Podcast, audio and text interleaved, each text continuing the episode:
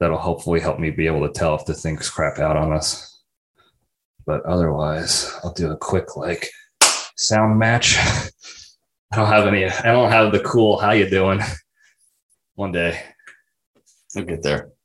I got. I mean, there's so much stuff I still need to like. I want to get, but I'm in that weird catch twenty two situation still, where it's like, I need the money to get the good shit, On the production side, or on yeah the like a post-production like a side? new audio interface like one new mixer so i can get i can use all my mics without issues because having the good technology will prevent user error because right now like all the mistakes with audio and stuff are pretty much on me because i'm not i'm just an idiot um, yeah. There's no one else. that's it. It's everything is on me. Uh, so I want to get that. I want to get a better, uh, like an actual camera, because I do a lot of. I a lot of times I want to look up stuff on my phone, um, because I got this other stuff on the Mhm. screen here, and it's a pain in the ass to do that. And then eventually I'll lead to getting better mics for guests and What about um like people calling in? Like That's what if- another what if thing you I had, wanna like do. somebody just call in and you could work in the phone conversation. yeah into the i video. think that's a combination of getting like the tech audio side Mhm. good to go and then also like the program available to do that so that they can call in and i can i can hear it live while i'm recording because right now all the videos that i add in like when i say i'm going to pop this video up it's all in post so i'm just guessing what it's going to sound like while i'm recording and then afterwards I have to try to match up like this is where I said the video is going to pop, so I'm going to pop the video up here.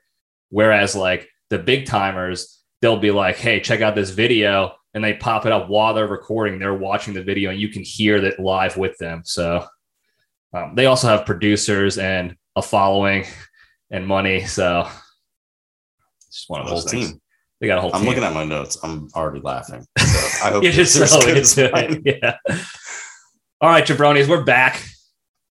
Gotta plug my computer in here. We got a- another special guest. I promised big things. I ran my dick sucker long enough about having big things coming, and we got big things. Okay. We had Carrie in the last episode, Instagram famous Carrie. And now we got an even more special guest to me personally, and, Sorry, I, Carrie. and definitely to the junction, I know, is sorry, Terrence. Terrence Dolan. Thanks for finally being here Great to be here. it has been a long time coming. We've been trying to get this in the works for a while. I know, you know, everybody knows you got the kid you got to take care of. So it's been tough, you know, logistically making it happen. So thanks it's, a lot. it's for good to being be here. on this side of it. I've been been a, a listener and a viewer for so long. Um, this is kind of surreal. And a top character for the junction. I mean, your your top two, it's you and Sausage and Peppers are easily the most talked about characters. Oh, yeah. So Character, concerned parent. Yeah. it all works. there. I mean, maybe if you're putting your kid to bed before Well, this is this is a reunion of locker room talk. Did- It is. Does, does your audience know about locker room talk? I think I might have mentioned it a little bit in passing with my brother Nikki Sticks one time where we were talking about I think the origin of Sorry Terrence. He was asking me, and I was like, "Well, funny story. We actually had a plan in place years ago. It was really the start of the whole podcast industry. I think so too. It was bef- it was ahead of its time. Yeah. yeah. Um, we'll get more into that for sure. I actually had that in my notes of hot topics we got to hit that the people are the people are Yeah. asking about. But before we do that, you know the drill. We'll knock out the important stuff first, the administrivia, and we'll uh, step into the cage. Let's do it. Okay, let's run. All right. Today's Into the Cage segment is proudly sponsored by Edwin's Pumpkin Spice Enemas. Autumn is upon us, and we all know that means pumpkin spice is back and the basic bitches are on the prowl for it.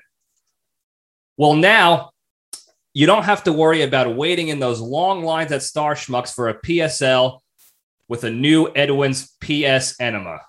You see, with an Edmonds, an Edwin's, hello.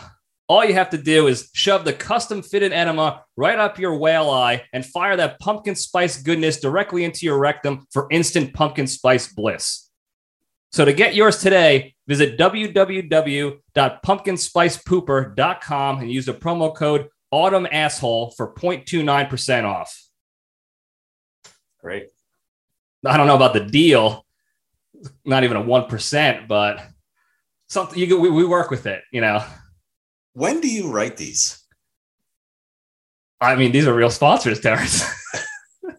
they write themselves. How do you find these companies? I mean, eh, they kind of reach out.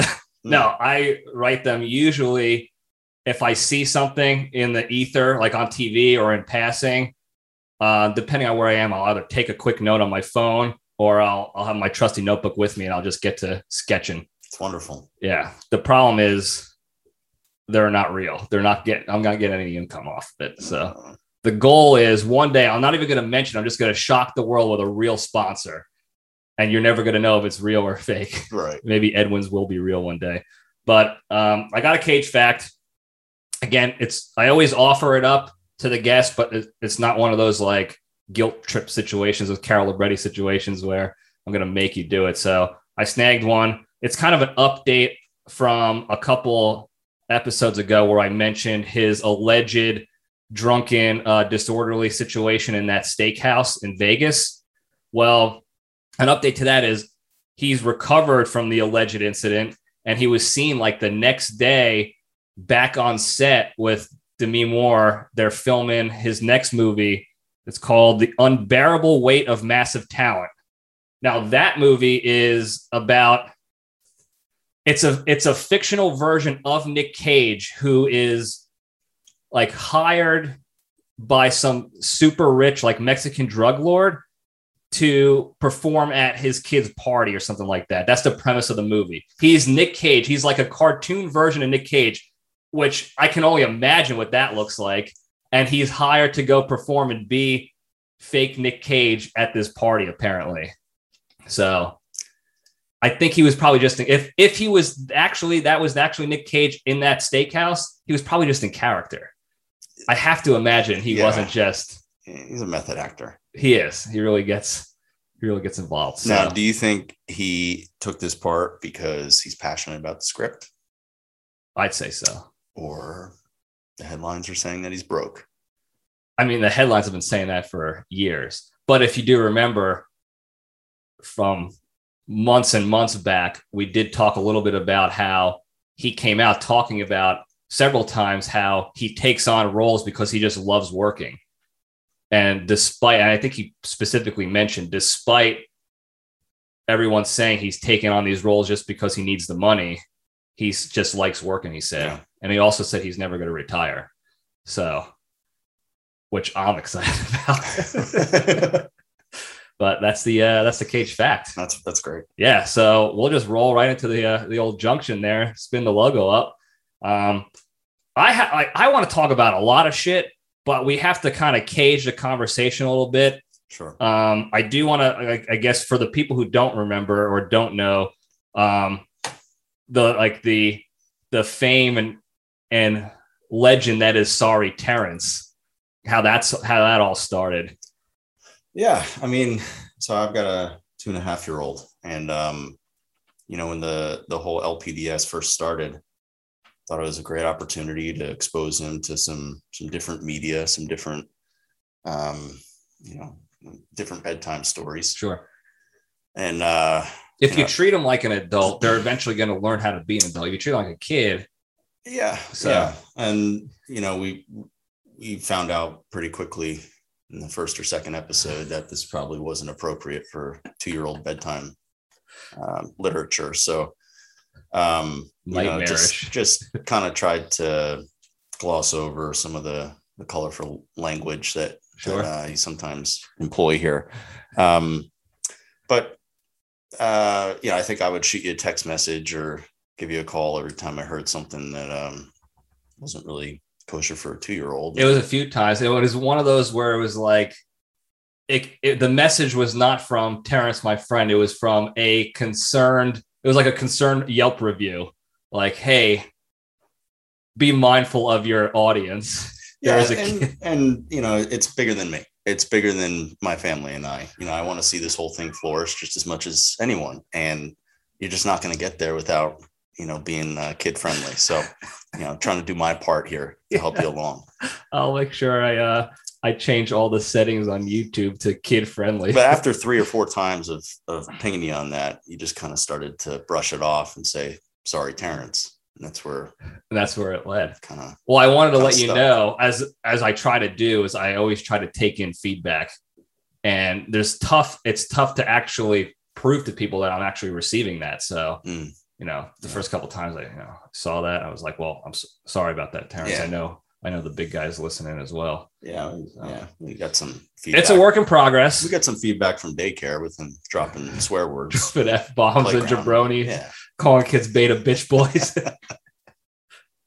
Look, if that's his first words, you could do a lot worse. He could do a lot worse. I mean, I'm sure your wife wouldn't be happy, but Oh, she's a fan too. You know, we uh we all try to sit down and listen all together every now and then. So um, by the fire, yeah, oh, Coco. little fireside chat from Yeah. LPDS.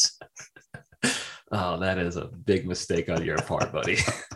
but that's the origin, and it is it snowballed because I'll get text messages from fans and people who listen on a regular basis, and they'll just, when are you getting Terrence on? Tell me this. What's the what is the who's the Terrence? Why is this kid listening? Or like all this stuff, everything. You're you're not hated though. This is going to be disappointing for everyone. This is this is a lot of buildup to just a boring has been father, Just a guy trying to take care of his family just trying trying to keep the language on track. on track. That's all. Um, Sorry, guys. Family show. But that's that. No, Um, it, it's good to to be behind the mic again. I mean, we didn't even have mics when we were doing locker room. No, talk. We so had a Greg, I'm glad you brought that video up too. camera sitting on a bookshelf. So Yeah, it was a it was like like a digital camera that also took video. It Yep. wasn't even meant Yep. for that. Yep. And you had the the wild idea at the time. Again, it was ahead of its time by years. Of hey, let's watch some movies with this recording, and we'll just continue to review these movies while we also drink. it was inspired by a few things, but primarily Mystery Science Theater on the Sci-Fi Network. That Mhm. was that that old show where the, the three you know shadow heads would re- would just watch clips of of old movies and just bash them and just rip on them. and you know, we thought, why not watch movies that we actually want to talk about and Yeah. and, and still That rip people on know them? about, yeah. and also rip on them. Um, and you still have the footage. We never put it out. I think you watched it. I still have not seen the whole thing because Yeah. we were getting pretty banged up by the end of the. I mean, we watched like three or four movies that night. yeah and the way that we filmed it was just straight straight shot just just a single clip Yeah, so, so, six hours or something Yeah. of footage. yeah just a massive file to try Yeah. to edit on a computer Yeah, once it crashed once i just kind of gave up and that was the end of locker room talk that's right. but um the, the, the commentary was good and it was just uh we had a lot to say uh I s- I actually found the notes that we took on Oh, really? on over the top Wow. yeah I don't even remember what 'Cause I I, I, wrote. I was cleaning some stuff up and I found this piece of paper and I was like, that's not my handwriting. And then I started to read through it. like, oh, And it was about little little kid being in the army and Oh, that's and- and right. giving uh, Sylvester Stallone a hard time about eating steak at the diner. Yeah. Like don't eat red meat and a lot of good good nuggets in damn it i can't Yeah. believe it yeah that was the first and i was probably like uh, one of the subconscious like drivers to me doing this thing Yeah. because it wasn't too much longer after Yeah. a couple years after um, i finally pulled the trigger on this show there. Yeah, we but did uh, over the top. We did sudden death, which yeah you had never seen before. no that was first time so that's the Jean-Claude first Van re- Damme. reaction yeah i Pittsburgh Penguins game. was gonna say that's the hockey one right Yep, yeah Great story. Uh, timeless great, great family fun. Um, and then we did executive decision. yeah Now I, I want to get your take on that film. Um, being an Air Force guy, where does executive decision stand in the the pantheon of aviation films as far as like people being All like time. liking it all Sure. time overall? it's not up there it's not talked about in fact, that might have been the first time I've seen it all the way through as well. Let me make it easier for you. Where does executive decision stand in all time aviation achievements in general? Film or otherwise. Chuck Yeager, Charles Lindbergh, Jeff Bezos. executive decision. I mean, I, if people haven't seen it, it's we know it's Holly Berry's best movie. probably one of her best, if not best. Yeah. I don't know Steven what- Seagal's in it for five minutes. Probably his best movie, too. So he knew it was going to be a strong enough film where, with his ego, he knew he wasn't going to be the star of it. So he bowed out quickly. What other film does he do that in? None. He doesn't do that. and that was that was a thing too about it was like he was out so quickly in the movie. I thought it was a trick, like oh he'll be back, because I'm most of the upset time, about him. yeah, most of the time they die and they come back as a bad guy or something. So that's what I was banking on, and Yeah. it wasn't the case. Yeah. It wasn't about it was bigger than him. His executive decision. Yeah. but that was a tough one. Yep. Um, and I think that same night after we recorded, um, we watched The Burbs, Yeah. the Tom Hanks That's right. classic. Yeah. Not sort of off brand for locker room talk, you know, the, the films that we kind of targeted. Yeah, for we were that targeting effort. like '80s 80s macho action. realistic action. Yeah. Realistic. Very, very realistic with uh sudden death over Oh, the top. yeah.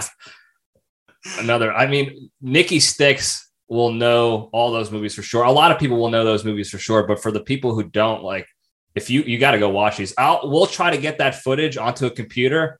Yeah. Um, we could probably get it done now because Yeah. it's been a couple years. I think I got a better machine now, but we'll I'll we'll sift through it over time and, and We had maybe others put it out too. there. We had lined up uh, above the law, hard to kill. yeah. A, a lot of others. Yeah. I don't remember exactly all the stuff we ended up getting on that Mhm. on that one that one night, but it was Yeah. a good time. Yep. And it's and again, it sparked this pretty much one of the one of the big fuelers, if you will. Yep. Um, and again, I thought it was a great idea. We we got we both got busy with work. Then the family happened, not for me, but for you. Um, and it just maybe we'll go back to it. We'll try it again. I don't know. Maybe, Narrow maybe not doors. They won't go back. to it. yeah. We'll never do it again. Um, but that also sort of sparked kind of what we want to talk about today was is Die Hard. Mm. So I know you listened to our Hans Gruber debate, like the Gruber brothers, how you doing between myself and my brother from last year. Die Hard has come up frequently. Um, Yeah. Throughout m- multiple episodes. There was, I think that was episode six, talking about the Gruber brothers. Right. So is Gruber focused? It also came up during one of your holiday episodes, talking about Christmas movies. Christmas movies. Yeah, is one of the uh, one of the movies that people voted on as a Christmas movie. Yeah, we're going to talk about that a little bit later. Too. Sure. I know you got extensive notes, which I I love when people come prepared and I'm not driving the conversation because I'm not good at that clearly. Yeah, I've got a lot to say. Just trying to put it down on tape. That's right. Nobody, I don't know if anyone will get that one. So, do you remember the first time you watched Die Hard? You're probably too young. I, yeah, I was young. You I- just sort of And it was not the whole, it wasn't like beginning to end. I just remember mm, probably just the action portion of it. Yeah. Um, yeah, it was in the 90s. especially when it's always played on TV. It's probably the first time you saw it. It's like versus sitting down and popping in. dialogue. Yeah, I think actually the first time I saw it, well, the first time I remember seeing it, it was on Hmm. HBO because I remember it specifically. It was uncensored, Mhm. and then um, they always play the replays on like TNT Yeah. or WPIX, and that's where they have the the like the censored dub overs Yeah. or whatever. yeah, yeah, yeah. Um, and I think, which are phenomenal for John. oh McClane. yeah, and that's then I. re- Sheesh. and then I remember those specifically because I think my grandfather, uh, as he always did, recorded it on VHS for us with commercials and all, Mm-hmm. yeah, yeah, yeah. and all the sensory that was in there was uh, was incredible. It, it didn't it didn't ruin the movie. It made it like a different kind of movie almost because it was so not even close to what they were actually saying. And taping off of TV is kind of a, a nostalgic. thing. Yeah, it's Like, a I mean, there- a lost skill, if you will. you have the movies you grew up with that you would watch off of those taped VHS tapes. Yeah. And that was your only exposure to that film for a long time. a long time. Terminator We Two. taped big off of TV Ooh, and for with commercials. with everything. Yeah, with commercial pizza commercials, all that. And up until about five years ago, I thought that the movie started with him working at McMillan Toys. That's- I had, no, I had no idea there was a whole him as a kid before the whole Zoltar thing. Yeah. So I didn't know what was going on. Is that because that's where the recording That's started? where the recording started. I was him sitting at the That's desk at great. McMillan Toys. There's um I'm trying to remember. I think it might have been Terminator 2 that my grandfather recorded where the first 10 minutes of the video was the last 10 minutes of Death Wish. it was one of those movies. It was Death Wish and then that ended and then right into Terminator or whatever it Yeah. was Indiana Jones something like that. yeah, we had, you know, that three quarters of big, and then it kept recording beyond that. And they played like back to back Cheers episodes after. Ooh, that's good, too. So I caught those. Yeah. Which is always good. Oh man, that's good too. Yeah, Yeah, yeah. I'm a big fan of Cheers, but um, yeah, I remember distinctly like all the dub overs in in Die Hard because they actually have videos out there where they where they show like the best shitty dub overs Yeah. from movies, and Yeah. Die Hard's always in there with like Mister Falcon, Yeah, yeah, yeah. and which is nobody in any of the Die Hard movies is named Falcon, No, no. but they can't say motherfucker, Nope. so they got to say Mister Falcon. Let alone the the tone of the voice not being close No. to Bruce Willis. it's a guy trying to be Bruce Willis, which is great. Like you would think, like, hey, especially back then when they knew everything had to be on family television at the time, it couldn't just stream or whatever. Yep, yep. Just hey, while we have you here, say this, you know, do this cut or whatever. Just give us the audio only. I want to say in Die Hard 2, they may be the worst. I know that there's there's some bad ones in the first Die Hard, but I feel Yeah. like there are frequent dub overs with the the whole airport and Dulles and There being out- was. being out on the runway. Well, what's his name? Um, Sipowicz. What's his real name? Uh, Dennis Franz. Mhm. He's an angry guy. yeah, yeah, and they let him go in the real movie. Yeah, so yeah. they had to dub a lot of shit Yeah. over for him. So yeah. Yeah. it was out of control.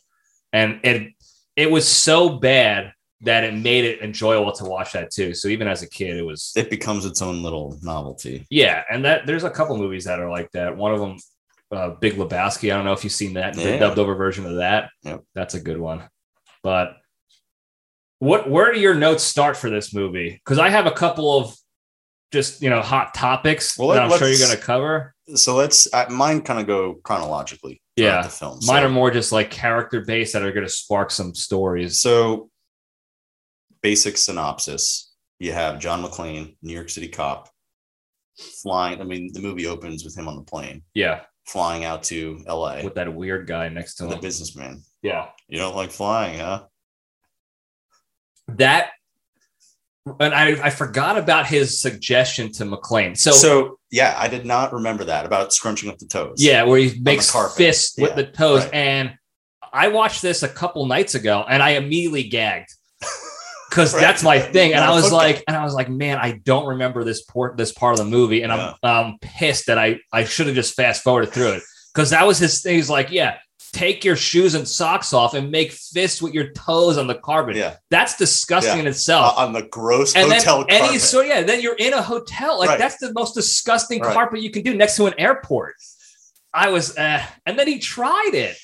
well, I mean, it was what was that?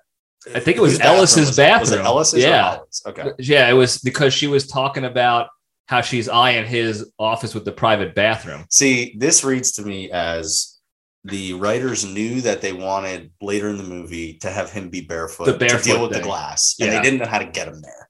Short of Home Alone, tar on the steps, Right. right? Right. Which would have also been a great addition.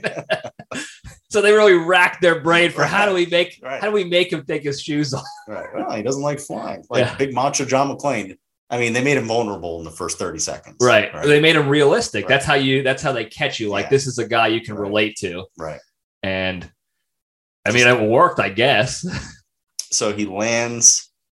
Um, he gives the flight attendant kind of a look walking off the plane. Yeah. Did you catch that? Oh yeah, and it made me think. She gave the look back though.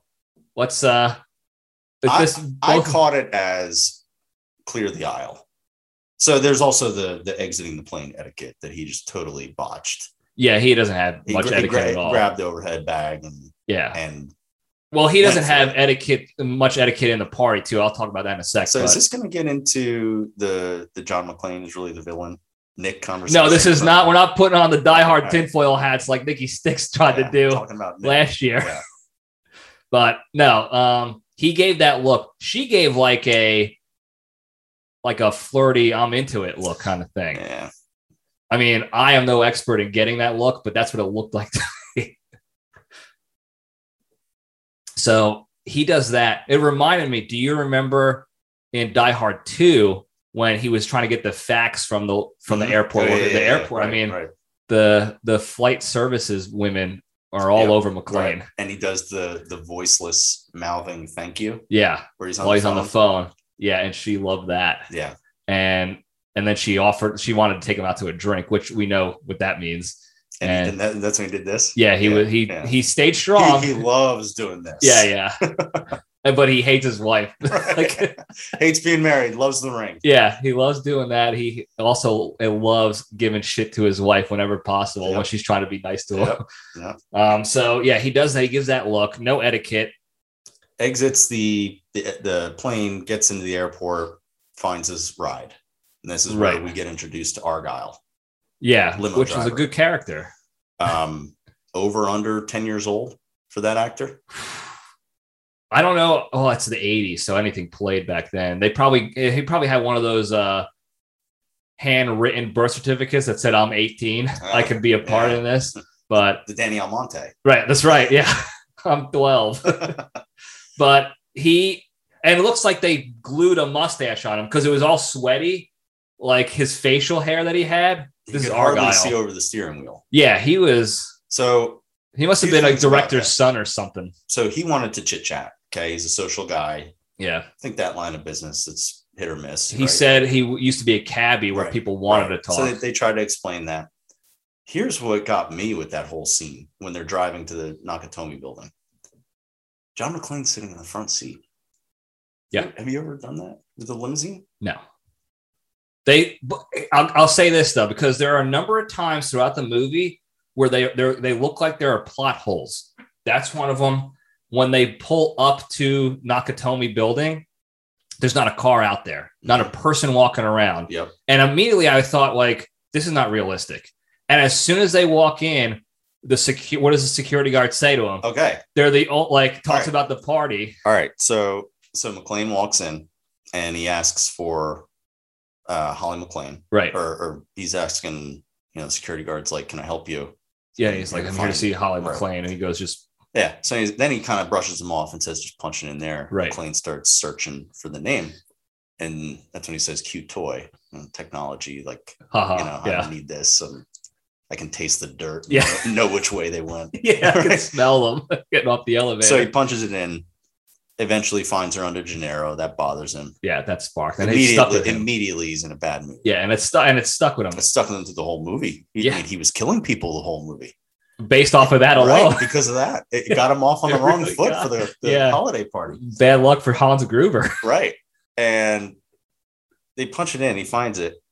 And the security guard goes, Oh, yeah, they're at the party on the 30th floor. They're the only No ones one left was in the there. building. Yeah, Well, then what did you What? make me search for her name for? what an asshole. Yeah, What? he knew. He What? wanted nothing. Yeah, to go, do. go ahead and punch it in. Yeah. The building's empty except for the 30th floor. But I'm gonna make you They're work bound to for be up it. there. Yeah, I'm gonna make you work for it.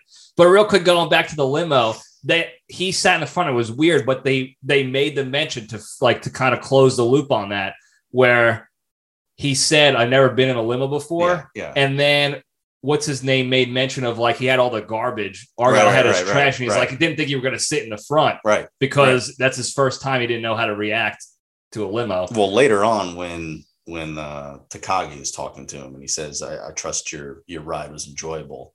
And Yeah. McLean says, Do I have you to thank for that? I'm like, well, you shouldn't really be thanking anyone since you sat in the front seat. You Yeah, didn't it even is. use it You properly. didn't use, yeah, which is like, what kind of detective are you? You don't know how to use a limo? Uh, Like, Why did I send the limo for you? Yeah. you sat in the front seat. he should have said the cab. Argyle would have been driving that too. but he was a little like, he was on guard during when he walked into the party.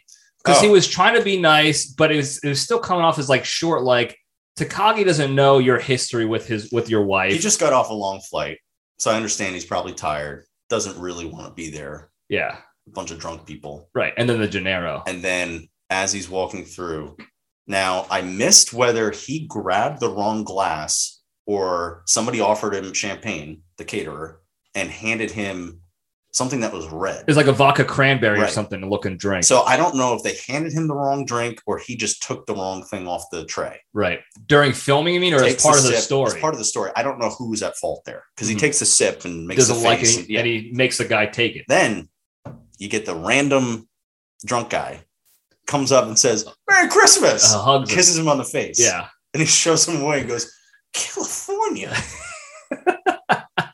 so that's two strikes. He's already he talks in bad about he he mentions California too in the airport when he mood. lands. right, right, right. And that chick, by the way, that chick's wearing yoga pants decades ahead of their time.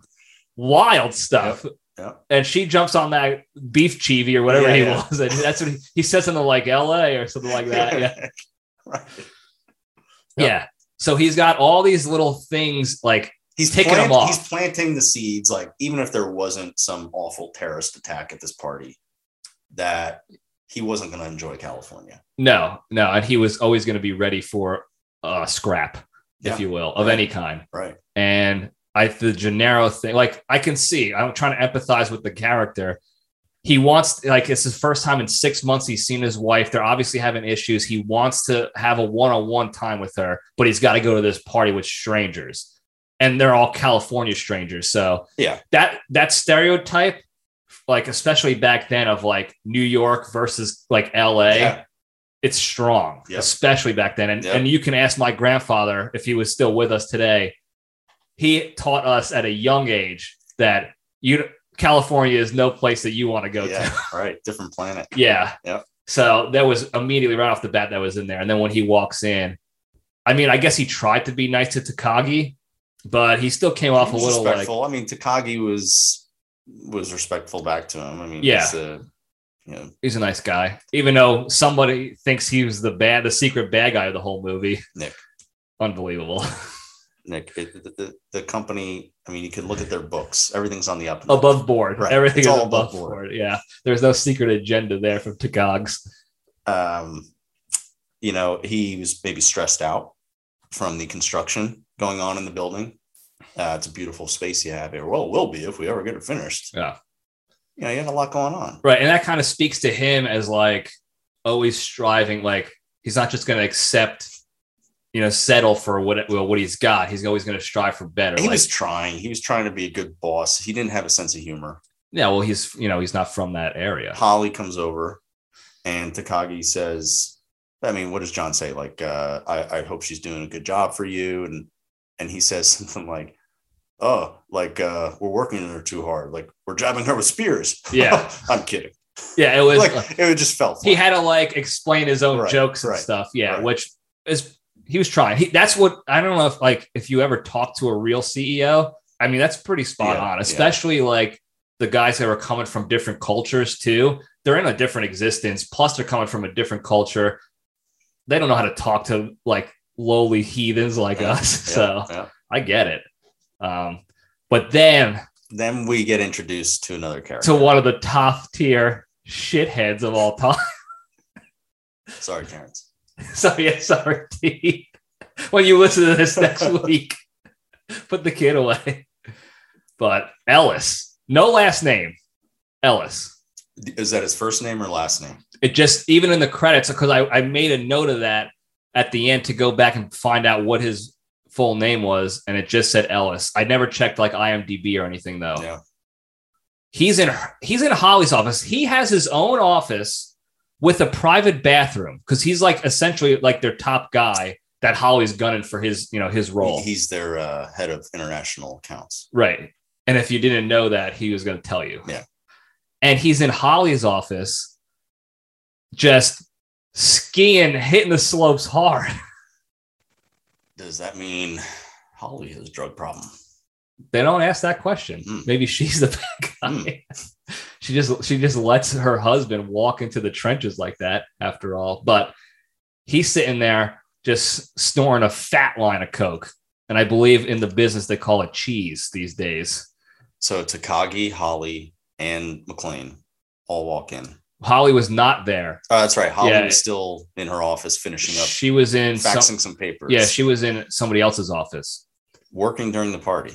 Yeah, We're, nose to the grindstone, I guess. I don't know. That's kind of that's a McLean move though. Yeah. So, uh, plus she's gunning for Ellis's, you know, spot. So That's right. she's just trying to be better. She knows he's not in any position to work. She's so Because- career driven. Yeah, that's She it. didn't want to be there. She didn't want to be at the party. She's calling home, check on their housekeeper. checking our kids Yeah. and the keeper. Yep. We'll talk about her after with that Yep. sleazeball reporter. Mm.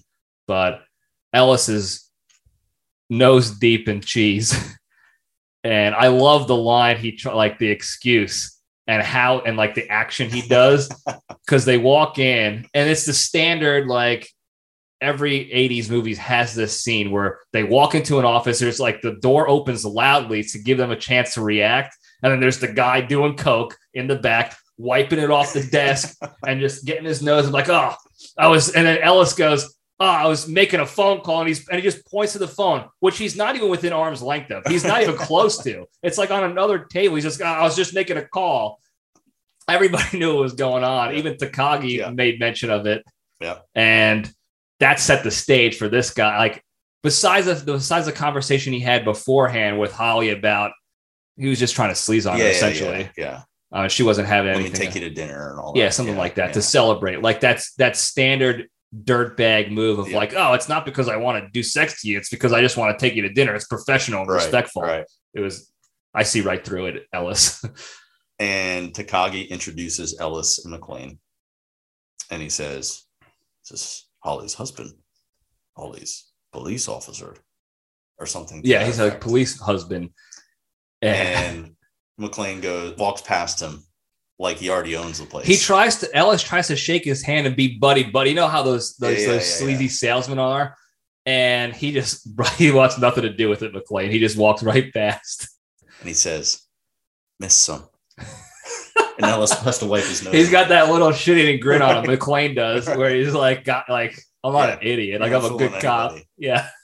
And So then Holly walks in. Holly walks in. They do some back and forth, and he's like, they're setting, they're really setting up Ellis as like a real dirtbag because everything he says that comes out of his mouth is just and like, he's laughing too much at everything. yeah, he's every everything Takagi said he loves. He's just a standard kiss Right, ass right. that you just hate in real life, Yeah. and he plays a good part. Yeah.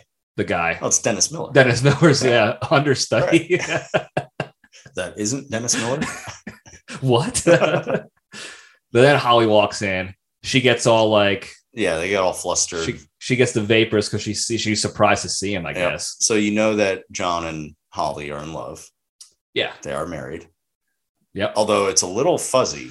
Are they married? Because Argyle started to dig at that in the car ride, and you didn't really get a definitive answer. No, but that's also like if you want to go re- realistic terms here, the detective is not just going to be open to Right. telling personal things to a complete stranger. We don't know Argyle's backstory Probably a yet. good idea to not sit in the front seat then. Yeah, well, that's that. That is a plot hole unexplained. Is we know why he sat in the front seat, but we don't know why he didn't know how to use a limo. Just sit in the back seat. And uh, also, Has he never been in an automobile? Right. And you have Sit in the, the back you have the seat. vantage point too from a defense security perspective. Now you're talking like Dwight Schrute. He's got he's got weaponry, and if Argyle starts to do any funny business, he can pop him right there. But and then commandeer the vehicle. that's right. But he decided to sit now. Now Argyle's in his peripherals There's- and There's not. always Die Hard Six. it's probably coming out any day now. Actually, Argyle's back. he's like sixty-two, or, or maybe not. Yeah, he's thirty, Yeah, whatever. he was. and he looks the tan. exact same. Maybe they just put gray, like Right. touch of men in- or touch of gray in there. Um, but that's when, well, she takes him to Ellis's office. Yep. Holly takes McLean to Ellis's office, and this is where they're talking. They're being nice, like right, right, right. it's that weird, like He's got to wash up in the bathroom. yeah, it's that weird, awkward, like post fight when you have in a They're relationship. having the where- same old conversation. You came out here to, to follow the career, left me back in New York. You took the kids. Well, that was before that. What sparked it was when she was like, "Oh, you know, you can stay at this place. Mhm. Whatever. She was being nice, and it looked like it was getting good. And she's like, I. She said, I missed you. And then he goes instead of just being like, I miss you too. He goes, You didn't miss my name. Like he had to be that dickhead. Like he he was just so it was stewing, and that was his opening. And he's just like, You didn't miss my name. And she and that's when they Yeah. back and forth again. And then Holly's assistant pokes her head in Yeah. and says, uh, Miss Gennaro, they want you to say some words to the troops. Right. And McLean just looks at her and she goes, uh, sorry. And he goes, does does a little fake smile. that like shit. smell, like I- I've Just- had to. Just no respect. Yeah, no no, respect for anybody. because he's so in the fog of anger, like he doesn't care about nothing. Yep. Nothing to, about any. It was just great. And, then he de-shoes. That's when he. he deshoes Yeah. to do the carpet trick. Yeah. Holly leaves to go talk to the troops. As McLean is standing there, um, the terrorists arrive to the Nakatomi property. Yep. The one truck goes down into the parking garage. The sedan drives out front. Up front in the empty front, which Uh-huh. now it made all still more sense why it was empty because they talked through Right. it. and out of the vehicle is Hans, Carl, the big blonde haired terrorist, Yep.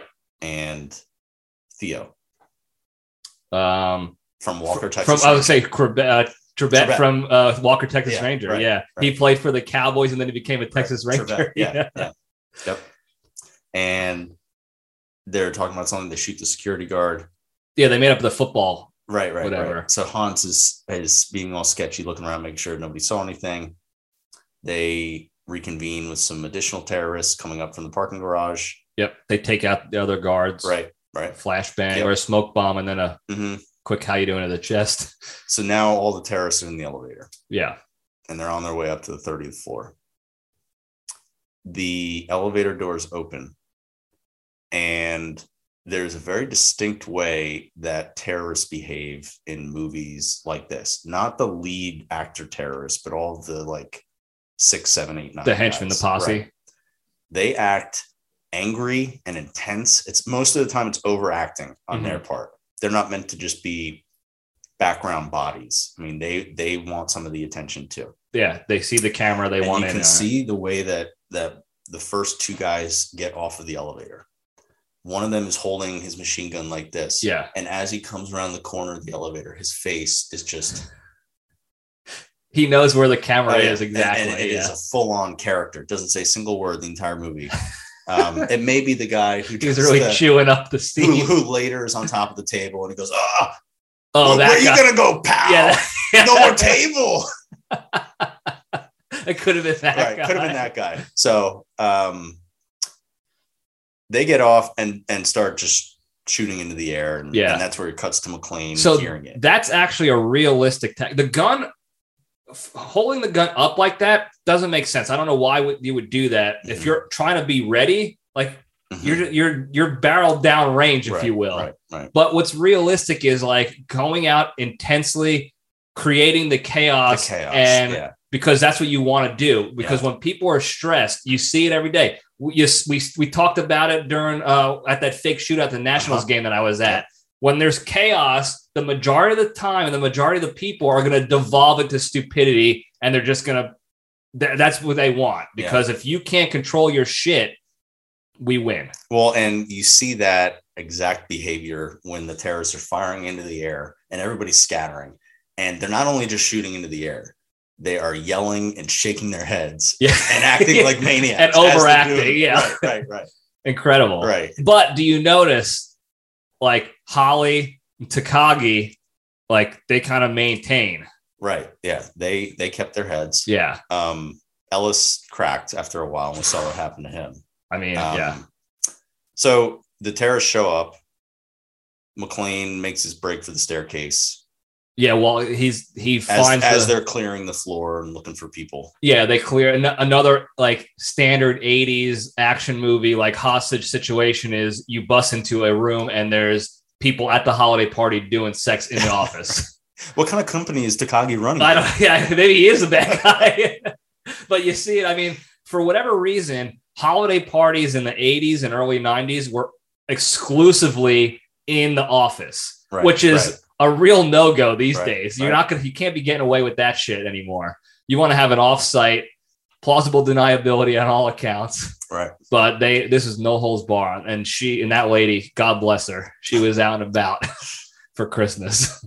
So they round up all the hostages, and McLean is already he, he ran up one floor or one flight of stairs, saw the the guys rolling Rolling the cart. missiles and everything, Yeah, and keeps going, and he's sort of safe for a few minutes, and they cut to Hans, and they they've rounded up all the the hostages in that open area, and you can tell immediately who the leader is because he's the only one wearing a suit.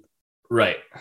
Everyone else is a they need to be. Uh, why did why did athletic. Hans wear a suit the entire movie? I don't know. They don't ever mention that. Because he's not trying to be He's not trying to So, disguise here's himself why. or anything. um maybe it was his failsafe if he ever got in the situation like when he had to become Bill Clay. Yeah, He had to look like somebody who worked there. They also talked about, remember at the end where he said um, they can't like arrest us if they think we're already dead. And we'll get into that. Like oh, so you think he had to but it there- could have been part. It wasn't. It's not a direct correlation, but it could have been one of the reasons why he went to wore a suit is like in case they nab him in the group of hostages or whatever. but they were gonna kill all the hostages. Yeah. So I don't know. You're right. There was a pothole. He stands there and he pulls out a little book, some sort of little day planner, Yeah. Which just to a remind him diary. what to say, I guess. yeah. I don't know. I don't know. because he, he closes it as he starts talking. Yeah, he says one thing and then he closes it. Right. And then after he opens it again to like go back to Yeah, refer right. back to his notes. So Right. I don't know. I'm I'm curious to see what was in that So- book. So Hans starts speaking, and you understand pretty quickly one, he's the leader, two, they're pretty organized and professional. And he immediately keys in on finding uh, Joseph Takagi. Right. But And he's, He should do, he, he, he keys in on him by reciting his entire bio. He says, University of London, School of Economics, University of Chicago, MBA. And like he goes on and then on he gets and on. into the personal life. gets into the personal life. H- How many sons he has, all this. She sighs, allergic to peanuts, everything. Yeah. And He does talk make- about a plot hole. He knows all that information and doesn't know what he looks like. so I thought the same thing because at first he walks up to the other guy, like the decoy Takagi. And I thought for a second, like, man, he's incredibly stereotypical. He's just assuming this Asian guy is Takagi. But another tactic, like he could have known and purposely was trying to make him sweat it out, like s- make him come come forward as well. Because that's the first thing I thought of is like, you're not looking up a dude's life like that Right. and not Has getting a no- picture Don't, don't see a picture of him. because wherever you're getting that information from, they definitely have the public information of the building that he owns and the business that he owns. And there's always like the bio picture. Right. So I think he just, I think he knew. I think he just, I think that was a tactic he Hmm. was using. So they find Takagi. Uh, Takagi starts to feel the pressure Yeah. of Hans you know, focusing on other staff, Right. and you hear him. That's speak. how you get the weakness. You go Enough. after the people you care about. he says enough and what does Hans say? How nice to meet you. Uh, Something like that. pleasure to make your Pleasure, acquaintance right. or something like that. So they Because go, a they go real- up to the next floor. Like we know you, that's not Right. a pleasure. right. You're a terrorist. Yeah. They go up to the next floor. They're in the elevator. He makes a comment about Takagi's suit. John Phillips. John Phillips. London. Yeah. I have three myself. And they get up, and that's where they try to get the code out of him to open Right. up the vault door. which is why they went after him in the first place because he's the guy with the code. Figure if we don't have to break the they the just save vault, time. yeah, that's always plan A. Um, they did make mention though. I don't know. I guess back in the back in the eighties, like when he said, uh, "Word on the street says Arafat goes to him as well for his suits." Yeah, right. He says that quickly, getting off the elevator. Right. Right. Like as a throwaway, like you have good taste. Yeah, yeah. I also have good taste because all big power type guys are going to John Phillips. So I don't know what the like if it was to build rapport or as a power move to let them know like I'm also not fucking around. like uh, you're worthy of stealing from. right, like yeah. If I I know, know you've got a lot. yeah, I know that suit, which means you're not, you know, you got what I exactly what I'm keen of to you know to Right, grab. So I don't know, but Arafat at the time was a big timer. So So they go and and there's a lovely model of the whole plaza. yeah, Um, looked pretty good to scale. and they sit him down and he won't give up the code and Uh. he starts sweating and kind of a graphic scene there Pop them. um, and that's where mclean witnesses that and screams from the next room Mhm. kind of yells and that's when he escapes narrowly out of that room Right. because carl and the other guy run in and try to see him Yeah. Carl and his brother. yeah his brother was the first guy to die Yeah. And that's when Um, he went up to the floor. He was wearing some weird sweatsuit. was a it was like an It was- it's got to be a German thing because this the sweatshirt I noticed was long, like over the ass, like down below the ass long, like like a, a girl would wear it as a nightshirt, like like a dress. And then he had super tight pants on right and like tiny little children shoes. he was a strange, strange little man. so who what was his name Um, I don't know, Franz. it may have been franz Are you looking it up? I'm trying to find Franz. Well, in any case, that was Carl's brother, Yeah. and that the guy was a big guy. Like Yeah. the first, because McLean tussles with him, and that's when they fall down the staircase, and McLean breaks his neck. Right. and he screams while he breaks his neck. The guy goes, "Ah!" Yeah, which you- I, re, and realistically, you're not able to do. Your I neck- didn't think so. your I've neck's never broken my yeah, neck. Yeah. I were a betting man. So the guy's a big guy. McLean takes his shoes off, and they're not even close. No, What is that about? I don't. I don't He know. Uh, had nub feet. I'm curious in real life if that's the case for that guy, or if it, that they just made it look like he just had to wear it for that scene because they knew they wanted to keep McLean barefoot. right. They needed. They needed an out. Yeah, they that So, needed like, to why be a would you just take your shoes? continued weakness that they tr- somebody tried to exploit throughout the whole movie, because there's other things related to Barefoot and McLean, a lot of separate things throughout the film, the rest of the film, and that bothered me obviously because again, how many guys did he kill that he had the opportunity to grab their shoes? He only he only Sure. attempted one guy, and they just happened to be the smallest shoes in the of the whole posse. And then he's just like, that's it. I guess I'm not wearing shoes the entire rest of this film. And that's where McLean says, uh, "You know, a hundred million terrorists in the world, and I got to kill one of the feet smaller than my sister." and then he takes his guns and stuff, though. But I think this is around the time where Carl Winslow finally It gets is. introduced. And I'm, He's I- at the convenience store. yeah, I kind of Loading feel up. bad. On the Loading Twinkies. up on Twinkies. Like, He kept reaching back at the same shelf, and I can understand if they want him to load up on a variety of different products, but he took like seven he Big had a bombs. double hand pie. He had to hold it of all the Twinkies he was taking, and he had to dump them onto the table. Like, and Come then on, man. and then he seems surprised that the the cashier said something. And again, yeah, Like- just shit talk. though. Thought you guys just ate donuts. yeah, and he was pissed. He's like, They're They're for my wife, yeah, right? she's pregnant. That guy was underrated. yeah, he was because it was the perfect touch of sarcasm right.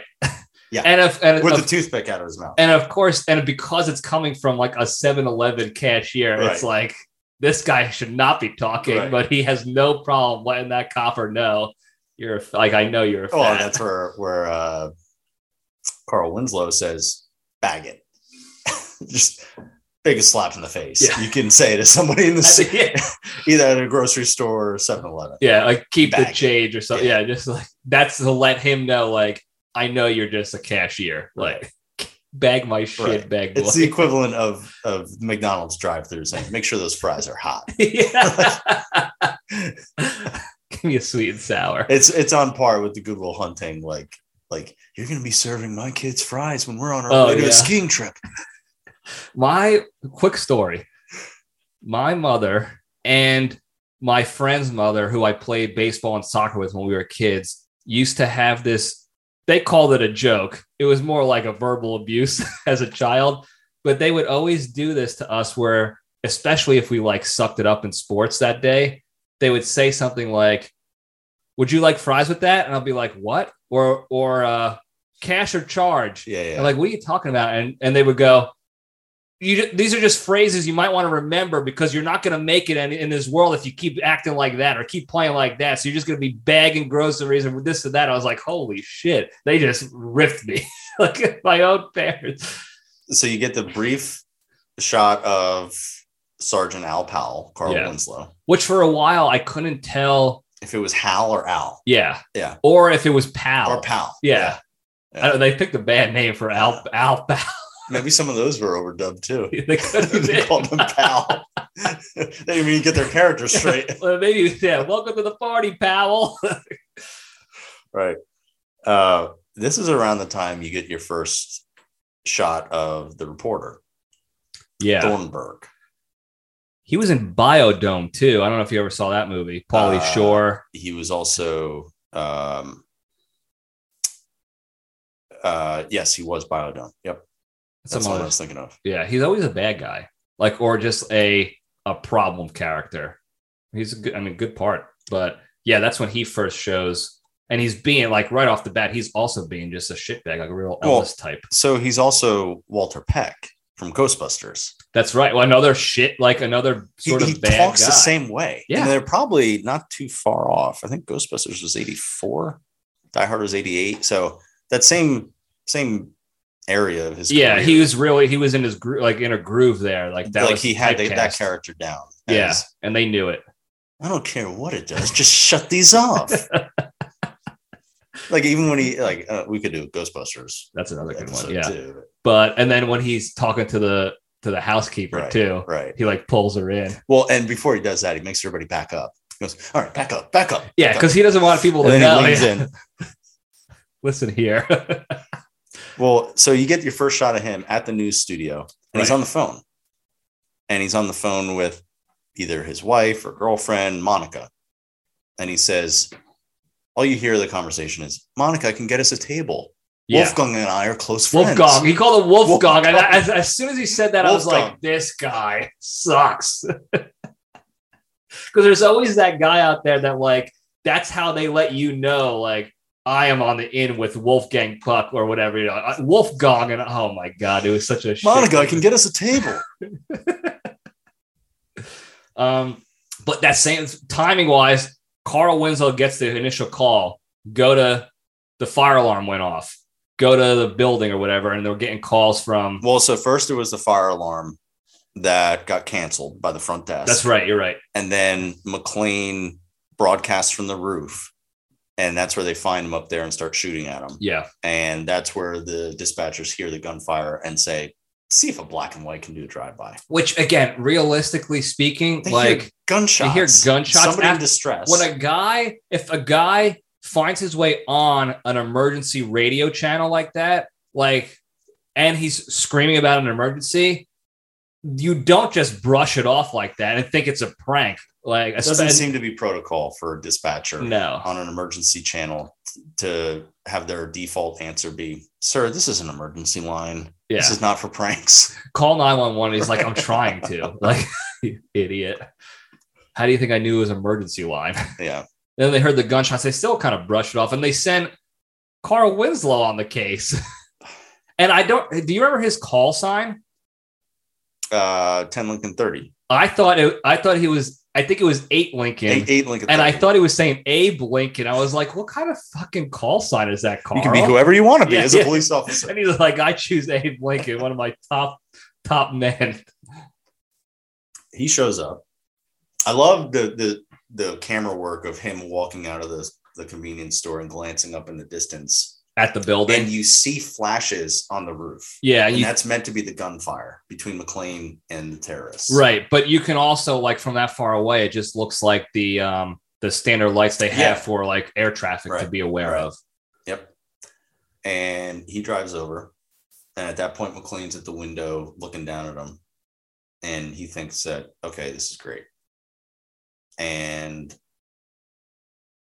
Al Powell just keeps circling the the front driveway. Yeah, em- empty building. So why wouldn't he just stop and look in? Because he's like, everything looks fine. But then he's got to drive back around the circle and turn take turn his back to everything. Yeah, and look at hedges for 60 degrees. That's- and then that's like a movie cop thing to do. Is Yeah. like uh, the drive by, like always in motion for whatever and reason. McLean noticed yeah, because he says, Who's driving this car? Stevie Wonder? another great. and line. then eventually, I mean, Al Powell doesn't realize how close he came to death It's- yeah, because he chit chats with the front guard. Huey Lewis, Who?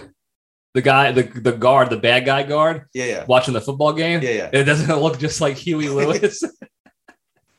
I didn't realize that till now. Yeah. It's not him. I did I did some recon. It's not, but it's as close to him as Ellis is to Dennis Miller. With the fake accent and the oh, they've been chasing bugs in this system ever since they put it in. yeah. I mean, he's got a good cover story, Yeah. big dude. Yeah. He plays it off well, Huey. Yeah. Um, and then Carl. I mean, I guess thank God for him, he's lazy.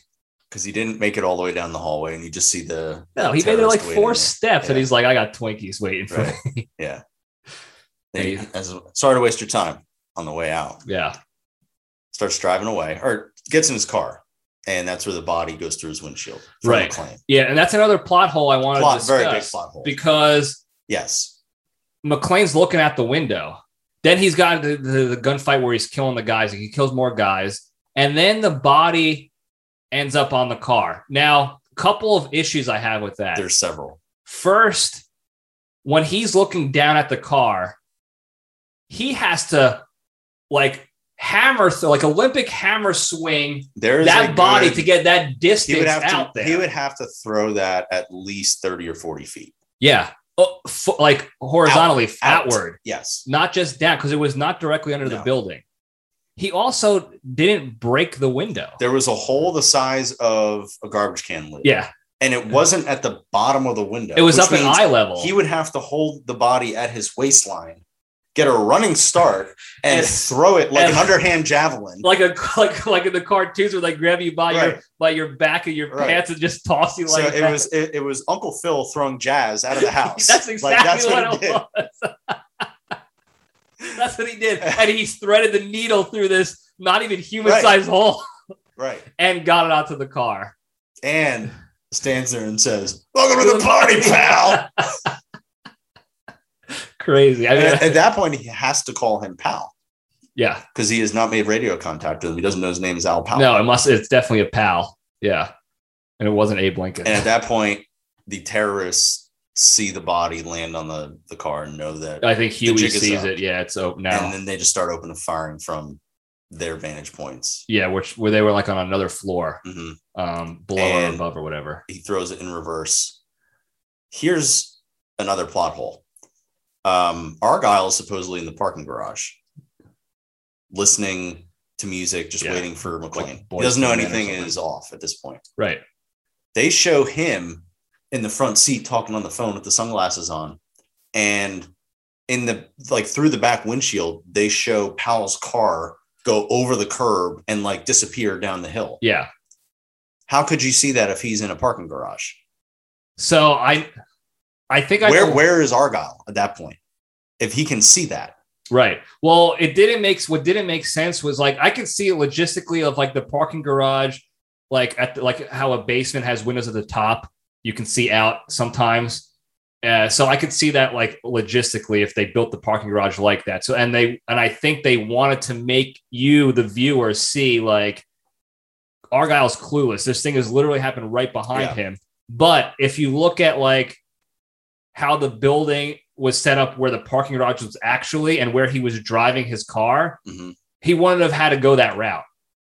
In like especially in duress, he wasn't purposely going to look. You know, hey, let me get in front of this guy and see Mm-hmm. if he sees me. He he was driving in a different route, and for the movie, I think they were just like back it up over here, Carl. Yeah, yeah. But that didn't make sense either. Yeah. I mean, I'm glad he survived. But so Carl lands eventually. You know, he, he backs over that wall and Yeah. his car gets stuck. Which is another plot hole because, like, Reginald Vell Johnson at the time is he's packing some weight. And they even like they they sort of joke about it because all the Twinkies and he's lazy and all this other stuff. He gets out of that car way too easily. That car, like he is It's at an angle. at an angle. He's at probably least two to seven three- or eight feet off the ground. Yeah, at the top of it, Yeah. he's way up there. And he just like slides right down, like no problem. There, he's not doing that. He's stuck in there for He quite wouldn't a- even be able to open up the door at that angle. no, because it would have closed right down back Right. on him. But the door stayed open. Like there must have been a guy holding the door on the other end. He hops down. He's athletically hops The down cavalry shows up. All these other cop cars. Oh, immediately. He starts going like this. Why does he do that? He starts waving them a- away. Like because the gunfire, he doesn't want them to get shot up too. Maybe So where where is he at that point? he's far away. And he, it seemed to be some sort of construction site. Yeah, There's there's nobody but it's, around. it's It's, probably where they were staging the construction for the rest of the Sure. building, like Okay. where they're putting all their gear. vacant. Is Yeah. the point? Um. So the the other cops show up, and uh, Dwayne Robinson shows up. Yeah. who is who's that deputy chief something like that of of the that particular department. Right. Yeah. some sort of supervisor to powell and and everyone else Yeah. he shows up in an unmarked car with all these other marked police cars Right.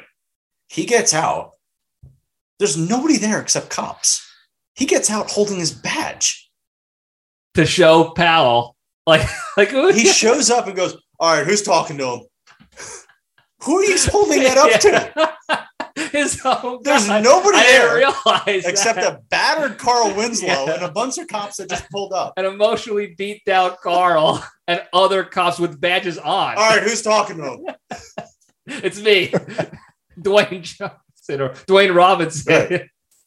That's a great. That's a good pull. I did not realize that. Like people are gonna ask who he is or stop him. Yeah. And that and his whole character was like like back then they just really poured it on with the over like So a stereotypical lot like Breakfast Club principal. Yes. And what the hell else was he a principal in? Um not Ferris Bueller. It was another one. Oh, uh Van Wilder with Ryan Reynolds. yeah, yeah. He was the he was the dean. the right? dean yeah, same yeah. kind of character that cocky uh, like i'm in charge therefore everything i say is correct and everything you say is wrong kind of Right, right, attitude right, like yeah like pretends to be no nonsense Yeah. but then when the big wigs come and he's got to kiss ass that's the character he i mean he's a good he was good at that Yeah. god love him Um, but I mean, so he starts off with all right, who's talking to him? Holding up the badge unnecessarily. yeah Then he downplays the entire situation. Al Powell's car is riddled with bullet holes. He's bleeding from the head. there's a there's a body in the windshield still there are machine guns coming out of the, the office building. everywhere yeah And he says something like, What about the, you know, Powell's like, What about the body that landed on my car? And he says, Who knows? Probably a stockbroker got Yeah. depressed. I- it was it made no sense What, what are you talking about? Yeah, what, and like, why would you think that? Why would you dismiss a cop, like a fellow cop, that easily? Like he's the psychopath. Like Yeah. you're crazy. He had, uh, I mean, most of his lines were phenomenal. Right, yeah, they were phenomenal. and So unrealistic. After, after the C4 explosion from McLean, that somehow doesn't bring the entire building down. oh, the roof when they Right. yeah No, no. When McLean throws the computer chair Oh, down, the, elevator shaft, yeah, and it just somehow it doesn't take down the building, No, blows out the because- entire floor right. It's like it's hitting all the. In real life, it's hitting all the spots you would From want to the hit inside to of the knock a building. building down and nothing. and and uh Robinson says, I got hundred people down here and they're covered in glass. Yeah. and McLean lost it at that Glass, point. Yeah. glass. he lost it. A hundred people covered in. I mean, you piece of shit. Like he is such an ass wipe. Oh man, I'm trying to think. What other lines did he have? I liked Carl's line when the feds show up Yeah, yeah. and he's like, "Oh, the FBI." And he starts like getting, you know, Yeah, yeah, tightening yeah. his tie. And Carl goes, You want a breath mint? yeah, right. like another 80s Just zings jab. him. Yeah, Yeah, like another yeah. zinger. Right. I mean, even when when the FBI helicopter gets engulfed in the explosion on the roof and Agent Johnson and Special Agent Johnson perish with the helicopter. Oh, that was another thing I wanted to talk about. These two first, um, one f- senior agent Johnson Mhm. is uh, the- one of the Fratelli brothers, Right. Right. phenomenal Right. actor Robert Davi. He's great. Mom, I'm starting to like this kid. Yeah. they they roll in like what does he say? Just like Saigon, like Right. he's going, he's PTSD and right back to his Vietnam. I days. love I love the the the stereotype and the stigma that they place on the the feds. On the in that feds. movie. Oh, like they, yeah. they wear the suits and they show up and The yeah, yeah, I, cowboys. I, am in charge around here. And he's just looking up at the building, doesn't even look back at him. no, Not not even- anymore. yeah, he doesn't have to. He's just we're in charge. And then the whole like they're just completely okay. They're like we'll probably lose five or ten hostages. I can live with that. Yeah. and then they just casually get blown up. Like there's not even Totally a mention engulfed. like They don't even show them. No, Yeah. no, they don't even show them. Like usually with characters of their stature, especially Robert Davi, Yeah. he's a, he was a big timer even back then. Yeah. Like at least show them like you know ex- I mean, something some closure. It was just they just casually melted and they disappeared, and not even Dwayne Robinson didn't even. All he said was Yeah. like, "Whoa!" Like Well, and, and that's one of the lines I took a note of. Oh, you is, did? Is at that moment he looks up and sees the, the helicopter get destroyed and Yeah. says, well, "I guess we're going to need some new FBI guys." another like t- like a, an eighties talk weird shit. just just as soon as you start to feel too emotional and invested in the movie, they just pull you. They back had to pull and, you and back. let you know, like it's okay. Well, let's keep it lighthearted. yeah, yeah, yeah. I mean, we just killed guys savagely, un- unnecessarily, and we're, we'll just pass it on. um, once McLean realizes that the hostages are going to the roof, and McLean knows that they're going to blow the roof, and it's all a trap, like the double cross that he's talking to to Powell about. McLean runs up there and he starts shooting, trying to get them to run back downstairs. Yeah. Um, he's already killed Carl by wrapping the chain around his neck and then throwing him down the line. Right. So Supposedly, Carl's killed just Carl. hanging there. with the hostages walking. Right. So then the hostages start running down the staircase. Yeah, The, casually. that overacting 101 again here. As they're running down, like some of them are screaming, you know, they're just kind of waving their arms, like that's all normal. There's one guy about halfway through the line coming down the stairs, and he's there's no obstacle in front of him. He's just got a straight, just just run. Just yeah, and he's doing like a like an, like a zigzag, like he's at the NFL combine or something. like he's dodging bullets like a cartoon. uh, And it's just, just chewing it up, man. The things you notice. That's great. Yeah, I did not notice that either. I wonder if it was the same guy. I, I think the guy who kisses McLean is the same guy who's borking that chick in the office, who might be the same guy Maybe all the same guy. juking and Yeah, jiving. Yeah. yeah. He just any way he can get screen time, he was like, Yeah, I'll be that guy. Whatever you need. Yeah. It was like he was doing lunges or something. just I coming gotta go down the back and stairs. watch that. but another thing with Carl, he's like he should have been dead. I mean, how long was he ch- like on that chain before they wrapped him up? Not Carl. No, it was Carl. Yeah, yeah, Carl. Yeah, Yeah, yeah, Bag Carl Carl, with a K. not Winslow. Yeah, Carl the guy. yeah, German Carl. right. Crowd Um, Carl. He when he they put him in the body bag and they give him his gun back in the body bag because when when he was choked out, he didn't have the gun. They were they were fisticuffing or whatever, hand to hand combat at the time. Correct. Yeah. And then McLean strangles him with the chain, and he's hanging there because at the time he had both his hands on there trying to s- survive. In the body bag at the end, when he comes out for one foul swoop, like one final, you know, shot, he's got his custom machine gun That's right. in his hand, in his dead, like lifeless hand, already, you know, ready to go, locked and loaded. And then Carl, the other Carl, has to come in with his revolver. I don't, I don't mean, I don't know who's holding. That, a that's not customary is to to bury the terrorists in the body bag with, their weapons. with their weapons is a like a like a uh, uh, thing of honor. yeah. So there are definitely some plot holes, but for an '80s movie, like they did a pretty good job closing the loop on some things, Yeah. or at least Right. even if it was like a stupid, like the whole foot thing, it was like we know what we're like. We're not trying to pretend we're this deep movie here. We're an '80s action movie. We're gonna make fists with our toes. So when Theo finally breaks into the vault, and they Yeah. play the the music when the doors finally open. Yeah, the uh, like the symphony of Yeah, Light yeah. or whatever. Um, they start looking through. It's kind of an unimpressive vault on the inside. It was really really small. Yeah, And- it's very secure, but very. That's slight. where the the uh, barabons are. right. Um, there was also some other there were some other valuables in there. There was that little statue that the guy flicks with his hand. Yep. and there was a painting on the ground that was not in any sort of protective covering except for just a random strap around it. hmm It wasn't in plastic, it wasn't in a box or It's a just a- case. It was so valuable to keep in Takagi's vault, but he But left not- it on the floor but like not like, valuable like it enough. was in his garage. Yeah, like maybe he was waiting for construction to be done and put it up in that yeah, other yeah, he- floor. yeah, He, Yeah, threw, he threw his baseball cards in there Yeah. yeah. his personal value. too. But the bonds, I guess logically it made more sense that they were bearer bonds Mhm. for like security purposes. And Yeah. then they kind of explained how they were going to wash the money so that Right. they can collect on it or whatever. Yep. But like from a, again, from an 80s action movie standpoint, like you want to have piles of cash.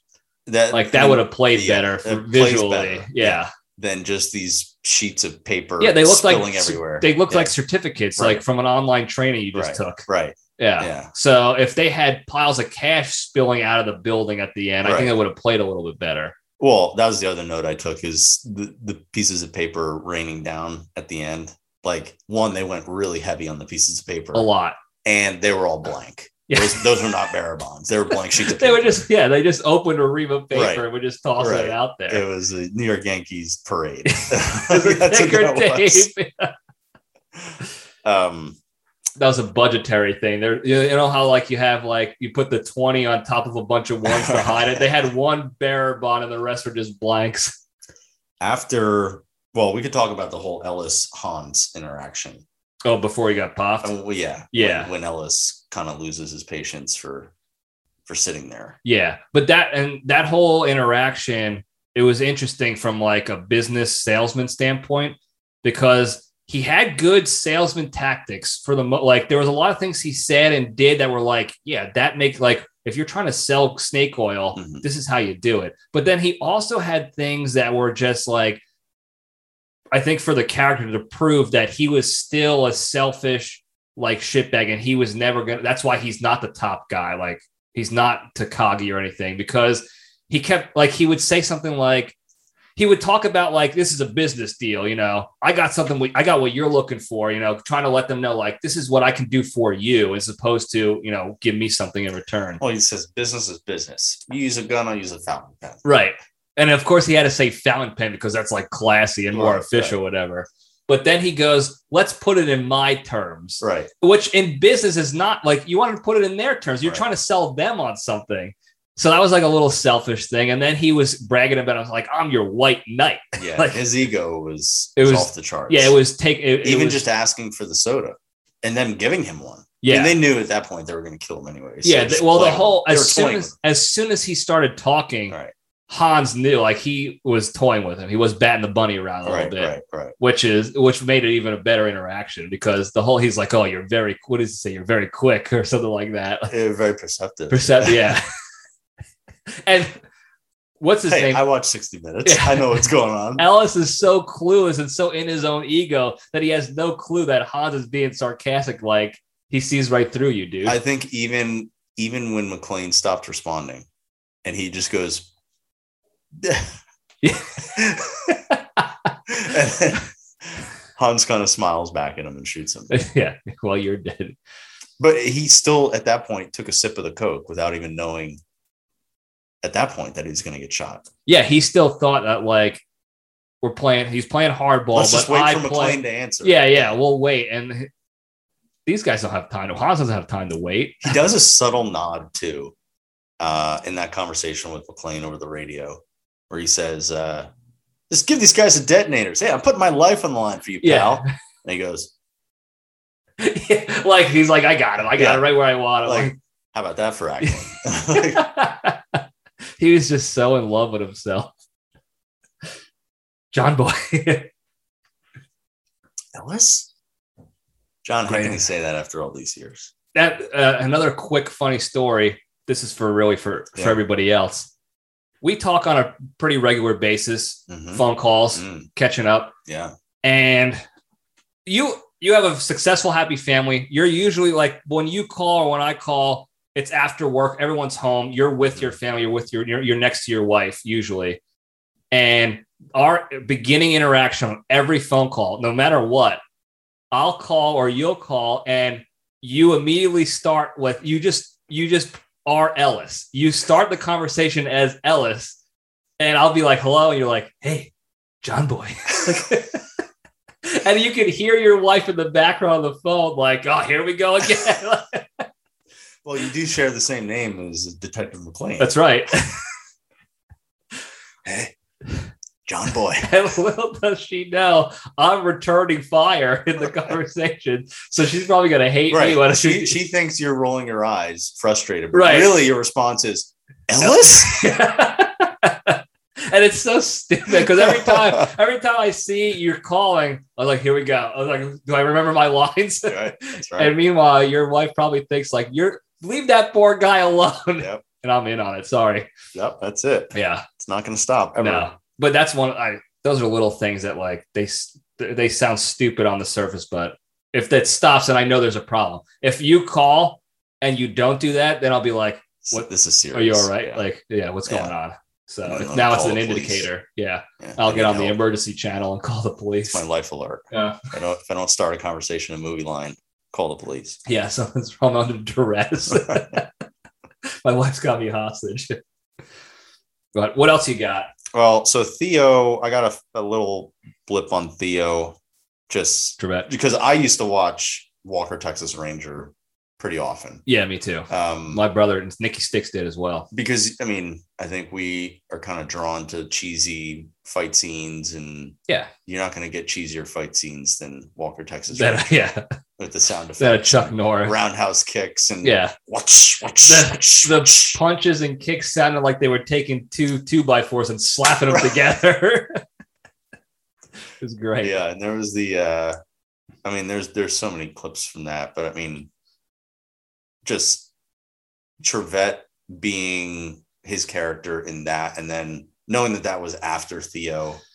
I mean, you kind of see Yeah. traces of just the the energy and the cheesiness of that character just being kind of an odd ball to be mixed in with those German terrorists. They don't really explain where Theo came from, Where they were- how, how, how he got hooked up with them. Right. You know why he's there as far as like skill set because he's the he's the hacker. He's the the, the network guy is going to hack the vault, get into the com- like Yeah. to that weird technology that they don't know about. Right. But how he got recruited, like where like did they go look in the classifieds? How that all came about? It would have been interesting to see because he was obviously he He- was an energetic like He has a unique personality for that film. right to be a bad guy, but then eating popcorn and watching surveillance footage saying the police have themselves an RV. Yeah. He's like, a weird comic relief. These guys are all The business. quarterback is toast. he's they're all business and serious and like he's he's the American. Like he's a pretty stand, Yeah. you know, stereotypical American like goober almost, but he's also like super smart. He knows all the tactics, which is another thing they kind of didn't explain out is like they all knew, like he definitely knew all the police tactics and the feds what they were going to do next. well, like, so Hans did. Because remember, Theo kept saying, Well, I could drill through the first six locks, but you know, the seventh one is electromagnetic and you can't shut that circuit off locally. right, And then Hans was like, just trust me. And then eventually the feds come and follow their playbook. to yeah, cut they the all power. knew the play. Yeah, they knew the playbook, And which so is that's when Hans is like, Theo, you asked for a miracle. I give you the FB. it was diabolical. Right, like right. he that's was in his notebook. Like that's what his, the thing to say next was. So, so that leads me to Hans saying, "Well, we're gonna blow the roof, and by the time they finish sifting through the wreckage, thinking we're dead, we'll be sitting on a beach, burning ten percent." Yeah, it was like twenty percent, Right, which sounds so- awesome. so- Compound interest twenty percent. So Hans sitting on a beach, though he doesn't seem like a beach guy. No, what he's is wearing a suit. What the is entire John movie. Phillips' suit? Right, right. or whatever it was, Frank Phillips. I don't Right. know. Yeah, he's not gonna be. He's not on a beach. Yeah. No, goes in the ocean with a shirt on. Is that guy? He's wearing he's wearing a suit, but like the pants are shorts, like one of those Bermudan suits or whatever. yeah, he's he's he would be plotting his next thing. But I did like that little dynamic of having this American that they just recruited for the job, and then all these like these guys were no nonsense. Grandparents were definitely Nazis kind of yeah, individuals. yeah. They, And then- were- they were well funded, Yes. very slick. Yeah. What did he say? They're- McLean said Yeah, that's yeah, well funded and a well organized. trained. Yeah. Yeah. Well trained or well prepared or Yeah. whatever. Yeah. right. How do you figure that? Seen enough fake IDs. No, the ones these guys got cost a fortune. What did he say when Carl was telling uh Dwayne Robinson? He's like, you know, he mentioned the fake of being able in to see a fact, lot of I, fake. in fact, I think he's a cop. yeah. How can you tell that? The things he said, like being able to spot a fake ID. Be a Could have bartender, been a for all we know. bartender, Al. Jesus Like, Christ, pal. yeah, yeah, that's what he said. Jesus, pal. he really was just completely discrediting. Like, how do you do that to a per- like a peer almost another Yeah. cop? Like, Right. you don't think Carl knows what he's talking about even a little bit? Yeah, the disrespect. It was blatant Yeah. disrespect. Yeah. Yeah. I mean, he had disrespect for everybody. Like you said, he walks in to a an, a region full of only cops and has to flash his badge to let them know that he's also a cop. yeah, Like, they did that on purpose. That Yeah. was that was to show you who he was. yeah, f- an idiot. Like there was an the arrogant other. idiot. There was the, the SWAT team leader who I believe is uncredited, who's standing next to Powell. And Send in um, the car. Send in the no, car. so he, when he says that, he says it like he's got like some sort of cramp in his jaw because he does the send in the car. Yeah. send in the car. That's like uh like our old baseball coach Right. Chef. Right, He had an excuse though. He broke his jaw. send in the car. that guy has one, which is weird because you usually don't go on credit with with a line. Mhm.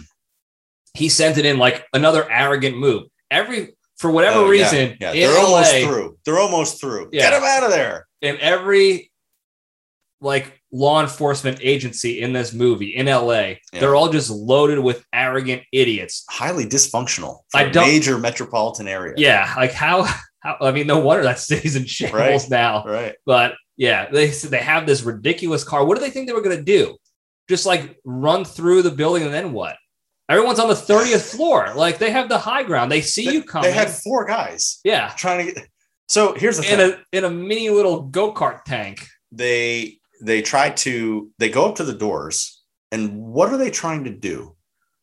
Because they try something. Maybe try And- to blow it and- Oh, or cut no, the, the, one guy glass. the one guy says "I- it's not going. Cut it, and that's when they have the blowtorch to try to Mm. cut the lock. Maybe try to pick the lock.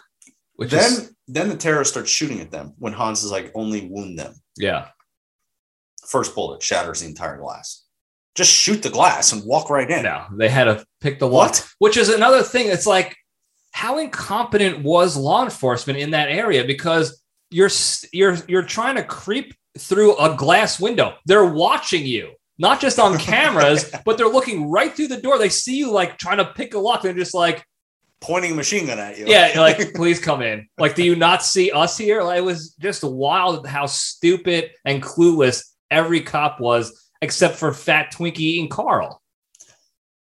So the And McLean. C4 that uh, McLean gets his hands on, Yeah, And which he, he- thought was all of it. he jams it onto the computer chair with the monitor Yeah, and wraps it in the cord. sends it. Now, I'm no explosives expert.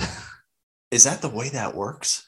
I You don't- jam it with a computer monitor and it'll blow up. I guess. Well, he had. Did he have the detonators yet? He might have used one of the detonators. How does that work? I don't know. All, all I know in the movies, what you do is That you thing looked like a chapstick. Yeah, you well- jam it in, you take the then pen, jam it with a you computer you monitor. jam it in the clay, Okay, then the putty, and Okay. then you put now you can just throw it at anybody. then you put a wire also in the putty Okay, and then you do some sort of forceful action whether it's like throwing it against a wall or throwing it down an elevator shaft and that apparently ignites all bombs in 80s movies that's how it's done when McLean threw that chair down the elevator shaft, he didn't know where it was going to land. no because he didn't know where the elevator was Okay. The elevator ended up b- being on the 30th floor because that's where it blew up.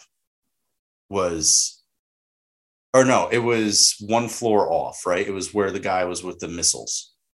He was Yeah. rolling like a case of, of, yeah. uh, so if I remember correctly, one floor, 31st floor was where they were rolling the cases of cruise missiles. Mm-hmm. Yep. 32nd floor was the construction floor. okay. Yep. And then I think like two or one, one or two floors above that was the roof. The fire has been called off, my friend. my friend. He goes, mein friend, like a German, like he goes, "Come out now. I promise I will not hurt you." And the first thing he does, he loops He around and shoots starts firing, starts blasting. And he's you dead. won't hurt me because you're a policeman, Trying to play the weakness. right? Right. Very cocky, that whatever but his again, name that was. guy was Franz. Franz and had size seven shoes. So. Yeah, that's why he was so cocky. He was compensating for his tiny feet.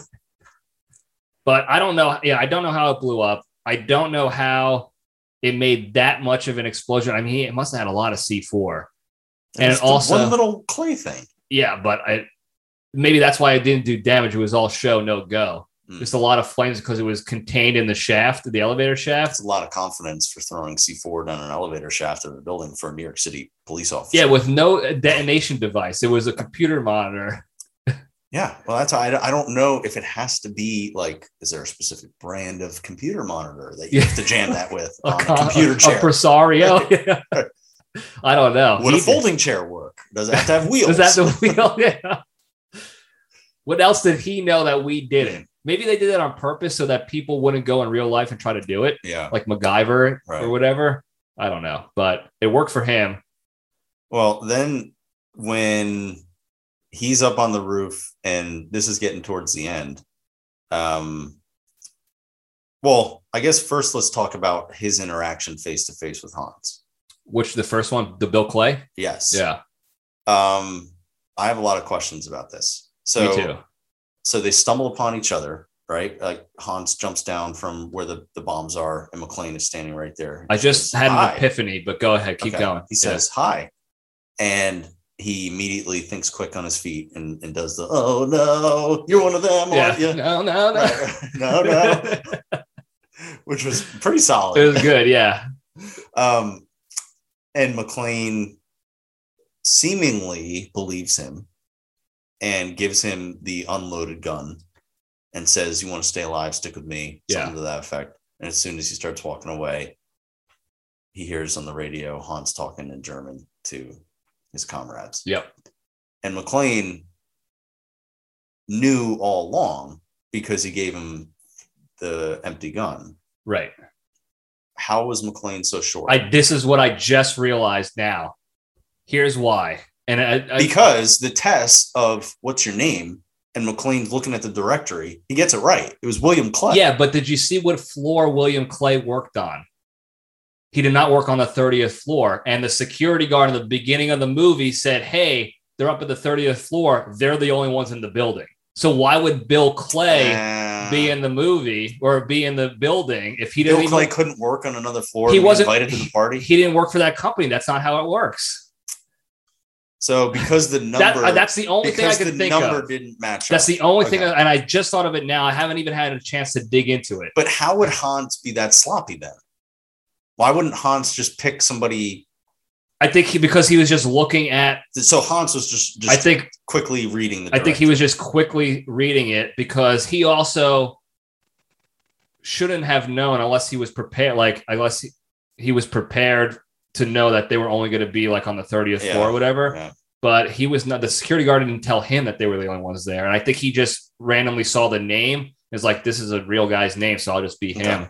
I think that's the only thing I can think of because I had like for years, that's the same question I had is like, How did he know? Hans checked all the boxes. Yeah. He answered the questions. He had the accent. He, was dressed as a business. he was dressed as a business guy, which, like, maybe coincidentally, it worked out for Hans because Yeah. we still don't know why he wore a suit. And he gave a name of a real guy that was vetted immediately by just by looking at the sign. The only thing I could think of is that he was from a different floor, different whatever. I don't know. Or McLean knew, like, he took one look in the party when he walked in and he immediately remembered faces. yeah.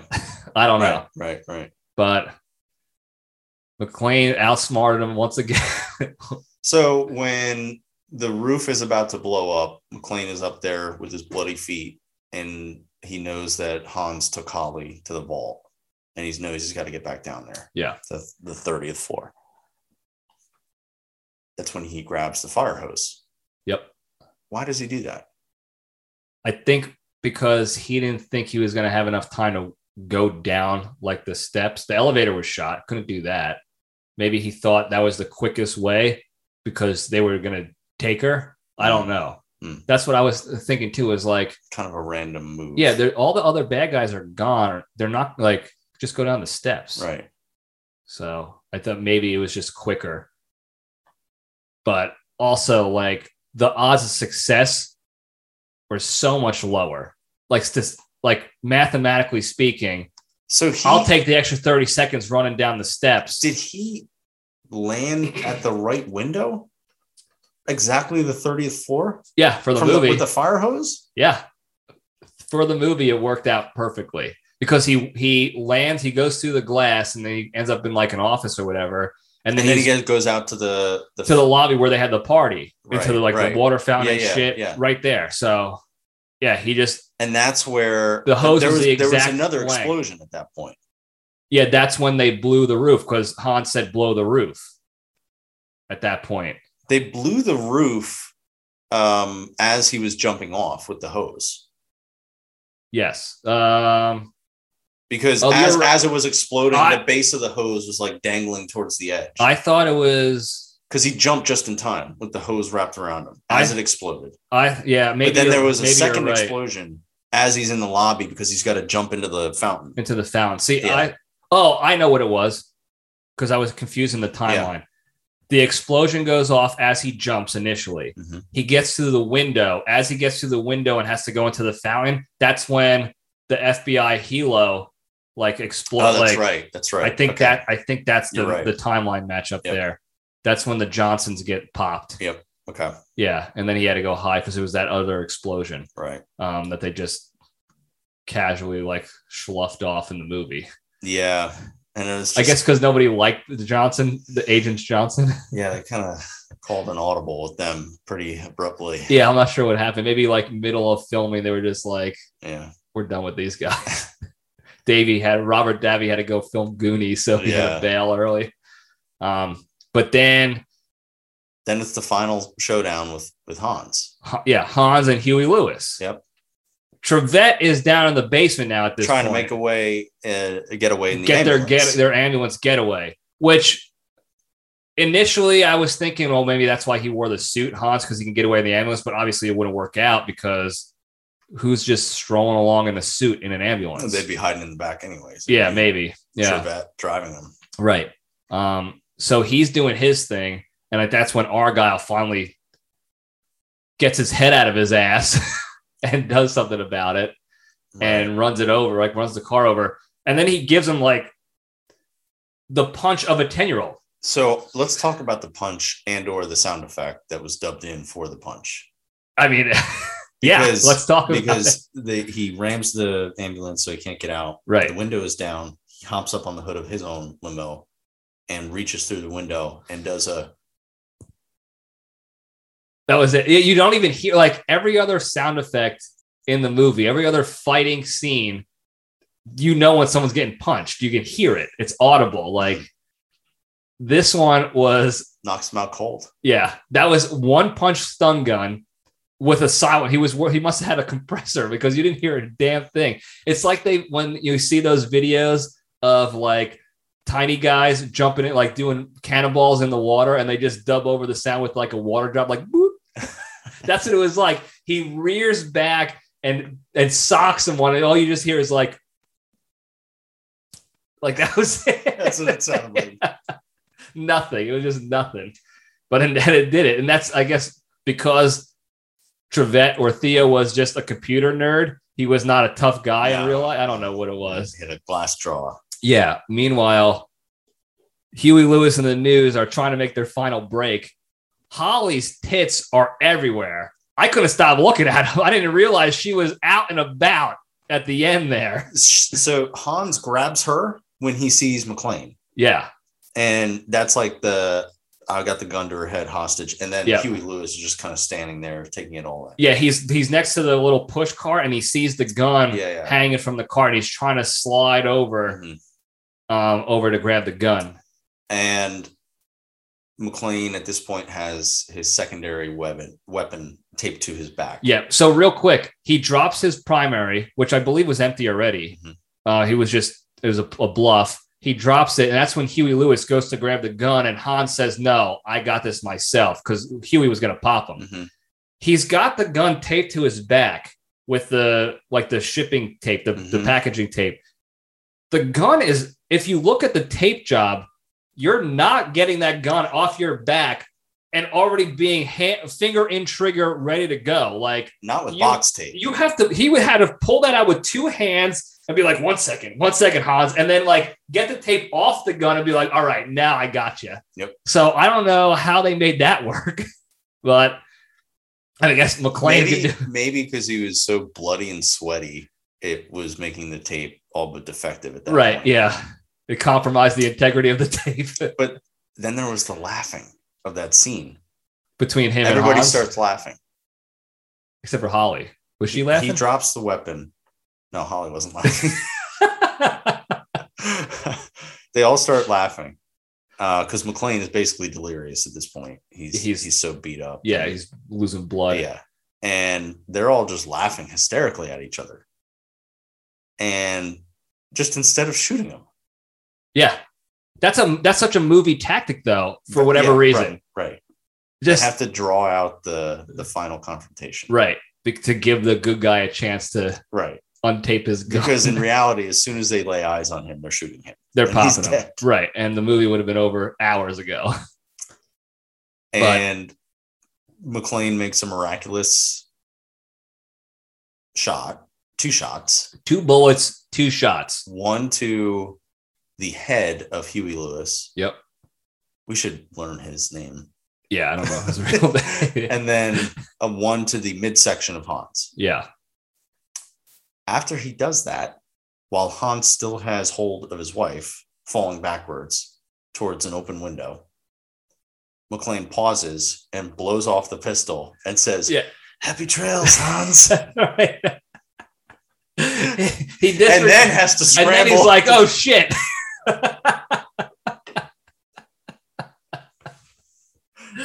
Oops. he really is a cowboy. He Like really Roy is. Rogers. he really is. Call me Roy. an ass bag. and then, of course, like looping it all, closing it all together with Ellis's watch Mhm. that he was bragging about. And that was the like when he in the beginning when he's like, show the watch. And she goes, I'll do it later. This that was later. That's when he got to see Really the tied watch. It, all together. It really Yeah. did, yeah. Yeah. And then I'm surprised Hans didn't fire off one final pop shot on his way on his way back Yeah. but I guess Would've maybe been tough. I guess all the blank pieces of paper were blinding him or something on the way down. Yeah. They really blew the copy room to smithereens. yeah.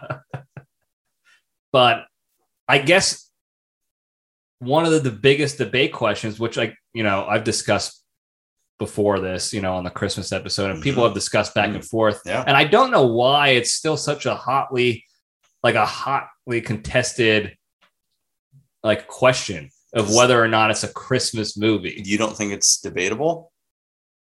Um, n- no. All right, let's hear. Uh, let's hear here's- your thoughts on this. So I had a couple of thoughts back and forth of like what I thought about it, but then I heard an interview that made all the sense in the world to me from Bruce Willis. Mhm. And because, of course, he's a cocky son of a bitch himself, rightfully so, they asked him, Hey, you know, this is a famed debate. What do you think it is? Is it an action? What do they say? An action movie or a Christmas movie? I or is think it it's just- just, is it a Christmas movie or or not? not? And he goes, "No, it's a it's a Bruce Willis movie."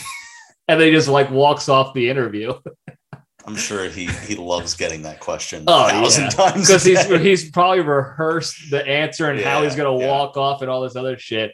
And I was just like, "Well, I guess he can't argue with that." What's your opinion on it? Um, t- I guess technically, so if I'm gonna be Don't- don't be objective about nervous. it, if You're I'm doing gonna great. if I'm gonna be objective about it, I would say it's not a Christmas movie only because I could watch it all year round. And there's maybe one other Chris actual Christmas movie I can do that to, and that's like Home Alone. And that's not because of the Christmas aspect, it's because Pesci and Daniel Stern and John Candy are just like I can watch them do anything. Right. So otherwise, the movie doesn't, you know, the movie holds up outside of the holiday. I think that's the only the only question you have to ask is if I saw Die Hard pop on TV in July, would I think it's strange? Absolutely not. You wouldn't. No. You wouldn't say, "Why are they playing this? This is a Right. Christmas movie." But if they start playing Miracle on 34th Street or It's a Wonderful Life, you're going to say, A little early. don't "Yeah, you- a little early." Yeah. Now Hallmark does the Christmas in July. For- for- Sucks me right in every year. but but everything else. no, I think it's that's a- the only test. That is the test. yeah. It's pretty simple. I don't even remember what I what I'd said beforehand. I'll have to go back to the to the Christmas episode and even the one with my brother to see if I if I talked about it there. I if I think had he an did. opinion yeah, there. I think Nick Nick had a pretty strong opinion that it's a Christmas movie. Yeah, well, he also thinks it's a like a Hans Gruber movie where Takagi Ah, is the that's right. bad Yeah, guy. He completely misinterpreted the plot. So I'm curious. I have to, again, I'll have to go back and listen to his thought process there because I'm pretty sure I call him out or disagree with him wholeheartedly there. well, I I, I don't know. I understand how people can get sucked into thinking that because it's played Group in, think. in concert with a Christmas story and Home Alone and Elf and It's a Wonderful Life, all those great ones. yeah. But- And it's and it takes place in like they're at a Christmas party. Got it. Yeah. And there's a that's what tree skews there. people. Yeah. But but you would never see it outside of the Christmas season and say they shouldn't be playing this. No. because it's not Christmas. and Die Hard 2 takes place in the same time frame. Mhm. It's another holiday time frame where he's trying to fly out somewhere. Right.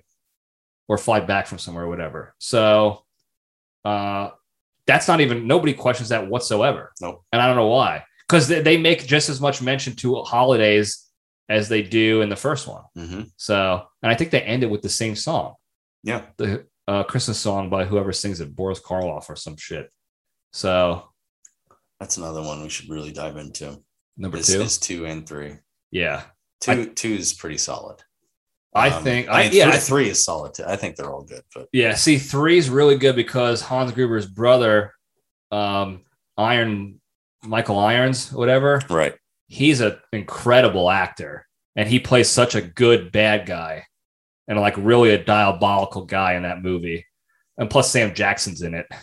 Um, but two is super underrated, I think. So two, you have um, the who is it? The the guy who was the senator, Fred Thompson, Fred Thompson, yeah, Senator of New as York, the or something air like that.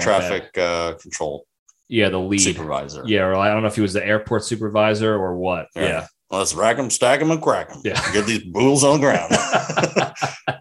the outer marker. And they- that guy, the big puffy coat. that little guy. Yeah, he played a good part. No, I, Right. never, I, said- I never, I haven't seen him since. No, But no, I don't know what he would be in. uh, and then Sipowicz played the Yeah, standard. Right. He was in D.C. with a Chicago accent. And also, like, just saying, like, uh, all the ref, well, we know it because we live here, but all the references to that being in DC. Oh, It's just, yeah. Like 30 miles outside DC. right? Yeah, yeah. It's uh, apparently it's in the heart of D.C. Right, according to the movie. right. And they actually the airport itself in the film. I actually looked this up a while ago. It was filmed in L.A. Most of it. Most of Really? it was at L.A. LA airport, and then there was like a uh, some closed down airport that they did a lot of shit in. Yeah. So Hmm. none of it was realistic. I've enough. actually watched three more than two. yeah, me too. They play it more on Mhm. TV. Yeah. because I think because they have some more heavy hitters. Yeah. like Sam Jackson. Yeah. they love him. What the hell are you doing, McLean?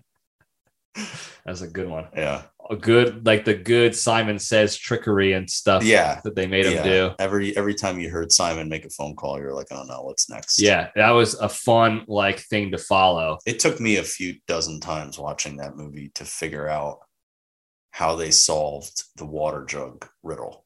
I had to watch that five, three, over and one? over again. Yes. Whatever it was. Yes. Yeah, Because they talk through it so fast of like agreeing on the solution of I take that. It's five gallon jug and three gallon. Phil, there's three gallon. uh, Dump it. in, uh, Four gallons. And they all just kind of like mumble through it and and say, "You're a genius, McLean." Yeah, I forgot. Yeah, I, actually, that's true. And so I had to I had to really break down what Do they the actually math. did, Yeah, and then then it made sense. But I don't even. I still don't remember. They only had one five gallon jug, right? they had a five gallon jug and they had a three gallon jug. And they had to get four They had to gallons. fill the five gallon jug with exactly four gallons of water. That's right. Exactly. Yeah, So they filled the five gallon jug with uh, three gallons of water.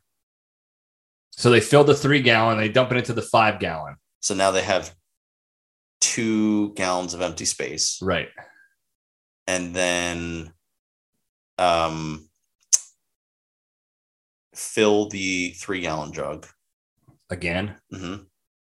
and then dump it into the five gallon jug. So that leaves, One, One gallon, gallon left in in the the three gallon three-gallon jug. jug. right? Okay. So Now- then they dump the five gallon empty, dump that one gallon of from the three into the five, and then a full three into the five, Right. four gallons. That's it. we did it. That's it. There's no way. There's no way they figured that There's out. no that way quickly. Oh, some under duress. yeah some stressed out broken like New York Electrician. cop and and his electric his angry electrician buddy who doesn't even like him. They're gonna figure that out that quickly with the time running out. It took two. It took two alphas just now. What a minute. Can you hotwire this car? Yeah. There's just one problem. Takes too damn long. Stupid. That was a fun one. I think That that's was a fun why one. they play it more because of the acting, like the high, the better actors, and then it was just a fun. It has its Quality. share of ridiculous scenes. Oh, for sure. McLean pulling the splinter out of his shoulder. Yeah, to pick that's- the lock. Yeah, that's wild. What about a splinter from one of those cables? Yeah, s- stand by. yeah, one of the one of the toughest like in in movies of people trying to escape stuff. That was the most unrealistic I've seen. Where Mhm. that and maybe no, not even no. It was that I was gonna say uh, Indiana Jones and the Last Crusade, where they were Mhm. trying to burn the the rope, Mhm. um, but they didn't even get to that. They Mhm. they burned the house down instead. Right, right. But that was unrealistic.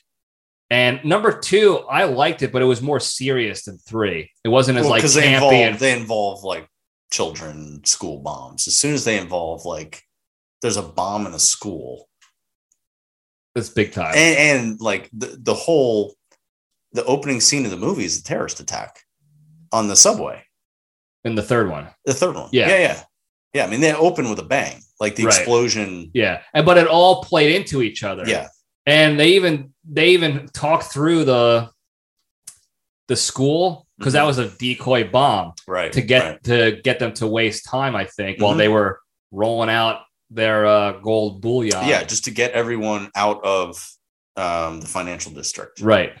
Yeah, and then the the first attack in the subway was what closed off a certain area so that they have access to it by themselves. Mhm. It was all Yeah. very well thought out. Yeah. The second one was they had a lot uh, a good thought out plan for their goals, but it was just more serious. Like Mhm. it wasn't as let's follow along and see if we could solve these riddles as well. It was just yeah it was a little cheeky with the whole like um that whole military unit like being in on that it. secret unit that Yeah. just happened. Now they're in like they're Right. all in, not just the guy, not Like, just uh, they happen to be the ones responding. They happen to be the ones that took over, and yeah.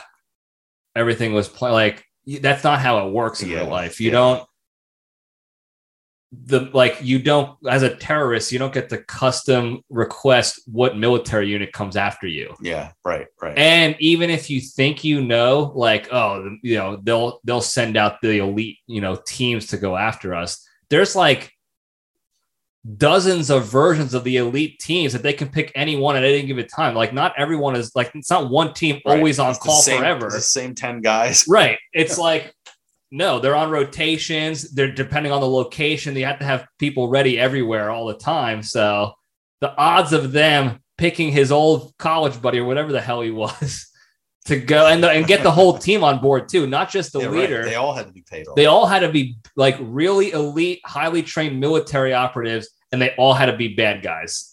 that really know how to drive a snowmobile. yeah, not not likely. Right. So, but it was still fun.